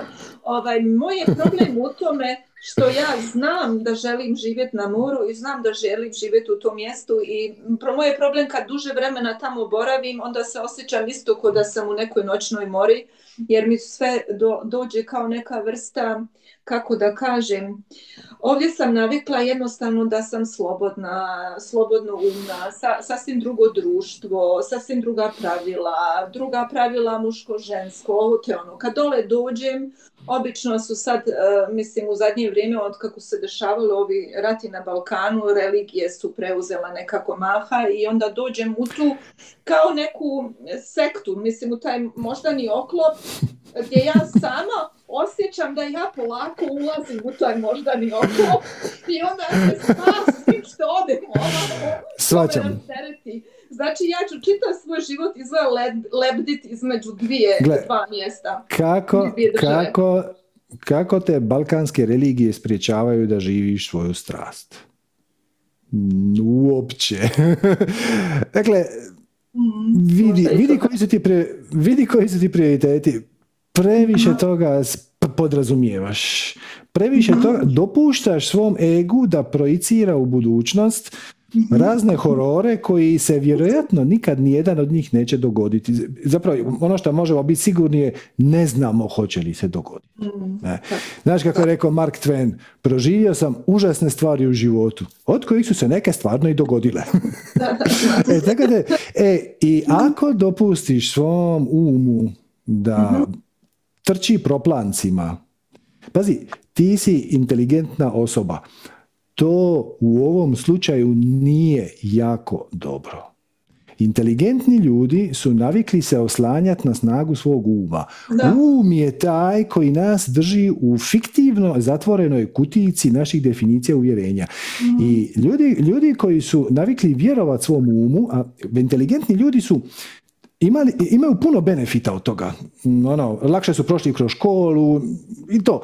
I mi navikli smo vjerovati svom umu e, i onda priznat da te um valja i mulja je teže nego mhm. ljudima koji nisu, koji se ne oslanjaju toliko na svoj mozak u svom životu, nego na neke druge uh, svoje aspekte. Tako da ono što bi ti se preporučio, dakle za početak, nađi neku meditativnu praksu. E, izvježbaj mhm. se da, da malo, kako bih rekao, da malo obuzdaš e, tog pastuha u glavi mhm. i onda počni poduzimati akciju u sadašnjem trenutku. Ali ja bih ovako iz daleka sugerirao da barem isprobaš se preseliti tamo gdje te srce vuče, što je slučajno Crna Gora, ok? Gle, sad je idealan trenutak, znači sad je kraj prvog mjeseca. U. Crnoj Gori turistička sezona počinje recimo u petom. Znači imaš tri, četiri mjeseca da se mirno organiziraš i ne moraš se zauvijek preseliti. Nego reci sama sebi, ok, bit ću tamo od šest, bit ću tamo šesti, sedmi i osmi mjesec. Pa, pa ćemo vidjeti. Pa ćemo vidjeti šta će se dogoditi. I onda kad dođeš tamo, malo se raspitaš, vidiš šta te uzbuđuje, gdje bi se mogla povezati, ko radi stvari koje bi ti htjela raditi, na koji način on prima djelatnike, educira ili kako bi ti mogla sam, ali dopusti da se stvari dogode same. Ti ćeš naravno morati poduzeti neku akciju. Ako dođeš u Crnu Goru i onda se zatvoriš u sobu, neće se ništa dogoditi. Ali dopusti da upiješ tu energiju okoline i da pokušaš pronaći svoje mjesto. I niko ne kaže da će to na kraju ostati Crna Gora. Možda će te srce odvući u Bosnu, možda u Hrvatsku, možda u Albaniju. Ok, sve u redu. Dopusti da se stvari dogode, ali počni slušat svoj unutrašnji glas. Tvoj unutrašnji glas ti već vrišti da to mjesto gdje živiš nije za tebe. Vidi, vidi, e, vidi gdje bi to bilo. Možda je Crnogora, možda je nešto drugo. Vidi gdje bi to... Ili jednostavno si daj šansu. Odeš tamo, boravi dva mjeseca i vidiš kako ti vibrira to mjesto, kakvi su ti ljudi, šta ti se otvara, šta ti se događa, gdje te vodi.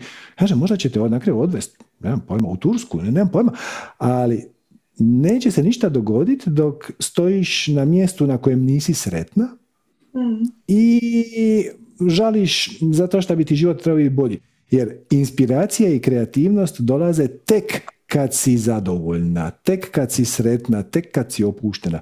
Što isto znaš iz iskustva, kad ti je zadnji put para na pamet neka stvarno kreativna, inteligentna, neko novo rješenje, da li kad si bila pod stresom i zabrinuta ili kad si bila opuštena pod tušem, na suncu, na kavici, uvijek je kad si opušten, uvijek je kad si opušten, kad si onako ispunjen i zadovoljan. E, to je preduvjet. Znači, mhm. nađi mjesto gdje možeš biti mirna i zadovoljna ono u nekim periodima, ono, sat vremena dnevno.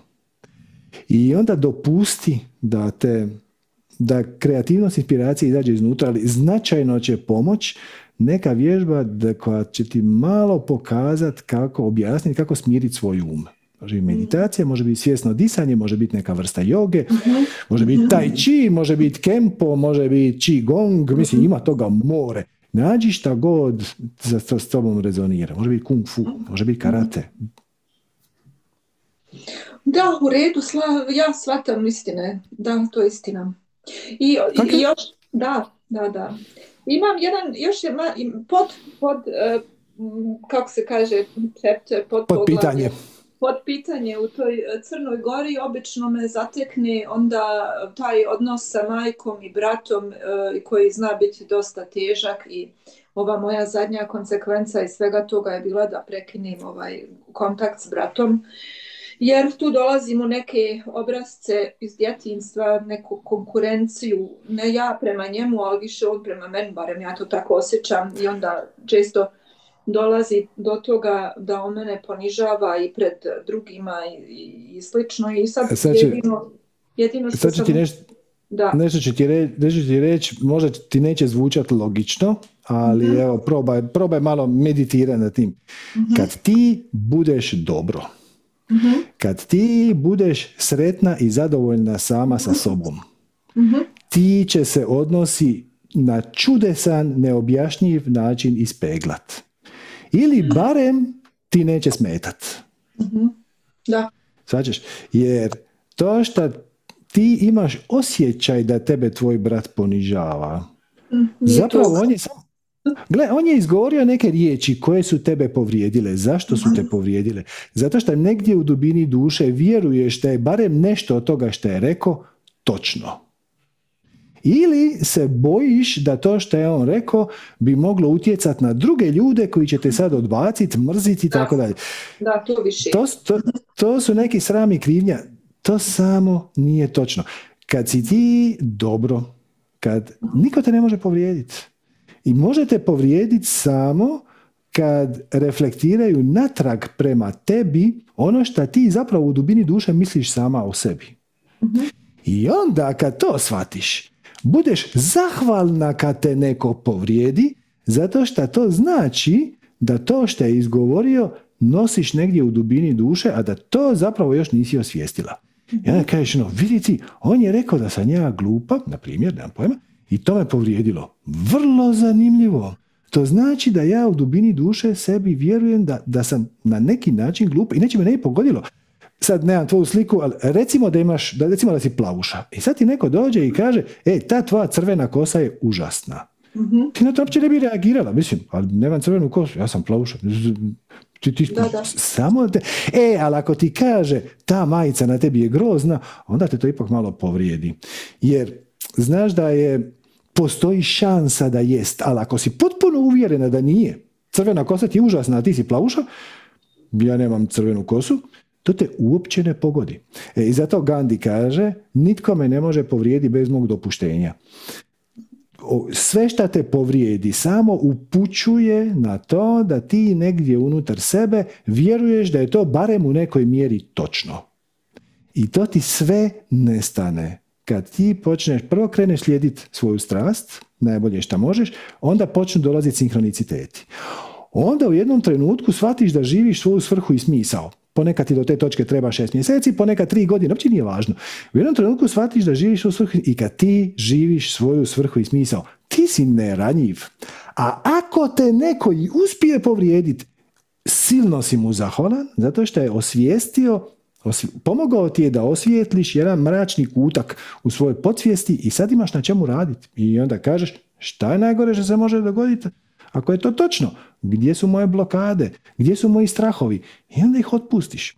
Ali sve počne tako što malo prvo zauzdaš svoj um, odnosno barem počneš raditi neke tehnike koje će ti u tome pomoći i onda kreneš u sadašnjem trenutku. U svaki mogući trenutak ulići što je moguće veću dozu radosti i veselja. To se ne dobiva tjeskobom, e, brigom o budućnosti, sramom, krivnjom, projekcijama. To se dobiva time što si sretan i zadovoljan sa operacijom koju trenutno radiš, ma koliko ona bila banalna.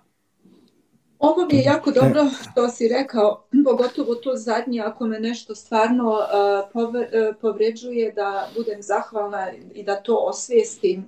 Možda je u pravu, možda nije u pravu, ali da gledam onda na kraju krajeva ono što je meni uzbudljivo i da se ne osvrćem na to. Da, Da. Dobro, dragi Sređo, puno ti hvala i sada ne blokiram i za druge, da i oni imaju mogućnost da dođu na red. ne brini, ne brini, nema više drugih, sad ćemo zatvoriti sastanak, tako da, hvala ti. Aha, dobro, hvala tebi. Prijatno. Eto, namaste, bog, bog. Namaste. Eto, ljudi, to će vam biti to za danas. Zatvorit ćemo naš jubilarni 90. satsang. E, Danas vam je bilo korisno i zanimljivo. E sad imam dvije stvari koje bi možda u ovom trenutku trebao izreklamirati, ali znate šta, to ćemo sve jako skratiti. Inače, ako niste znali, mi vam radimo i zatvorene satsange, ima ih nekoliko vrsta, postoje recimo muški krug gdje se okupljaju samo muškarci, postoji satsang plus. To su satsanzi koji e, se na koje ste pozvani Viberom znači, ili mailom, ali morate biti pretplatnik ili našeg Vibera ili naše mailing liste. I onda se oni snimaju, ali se objavljuju samo članovima našeg, naše zone totalnog obilja. To vam je pretplatnička usluga, evo, www.manifestiranje.com kroz TO, kao TO, kao totalno obilje. Tamo imate sve informacije i onda ne samo što ste onda vi malo slobodniji postavljati pitanja na koja možda ne biste htjeli da čuju vaši ukućani, to, nego smo mi malo slobodniji da odgovorimo na ta pitanja malo duplje i da uđemo u teme koje nisu baš primjerene širim, širim, kako bih rekao, šire publici, a pogotovo nisu primjerene javnim platformama. Ima i s tih temama sve više i više, a kako je krenulo, bit će ih još više i više. Znači, to su teme o ekonomiji, o politici, o umjetnoj inteligenciji, o svemircima, o, o pravoj povijesti čovječanstva, i tako dalje, o kriptovalutama, možemo, možemo o javnom zdravstvu, to je nešto što je bilo aktualno do nedavno, jel te? Postoji obilje tema, ne znam koliko pratite, ali situacija se u svijetu zahuktava u smislu da se temperatura se lagano diže. E, postaje sve teže i teže ignorirati opće glupilo koje vlada u svijetu i postaje sve teže i teže ne početi slijediti svoju strast. Tako da, evo, neću nikog nagovarat, e, ne morate se oko toga žurit. Vi slobodno gledajte ove javne sacange koji su besplatni, pogledajte i stare, sve super. U jednom trenutku kad budete spremni napraviti korak više, e, pretplatite se ili na naš Viber ili na naš email listu, dođite na ove zatvorene sacange. E, u članstvo, znači prisustvovanje javnim tim zatvorenim sacanzima online je besplatno, ali se snimka je dostupna samo članovima naše, naše grupe, odnosno naše zone totalnog obilja, pri čemu se to tamo akumulira. Znači, bilo kom trenutku imate pristup svima koji su do sada objavljeni. Tamo su sad tri. Ima jedan muški krug, ima jedan više mi, to je zatvoreni satsang samo za bivše i sadašnje polaznike intenziva više ja. E, ima jedan satsang plus, radit ćemo mi toga više. Mislim da će se stvari stabilizirati, otprilike na jedan javni satsang bit će jedan zatvoreni, možda čak ovih zatvorenih bude i malo više. Tako da evo, ostanimo u kontaktu, e, pa evo, pa se vidimo možda na sljedećem javnom, a možda i na nekom zatvorenom satsangu.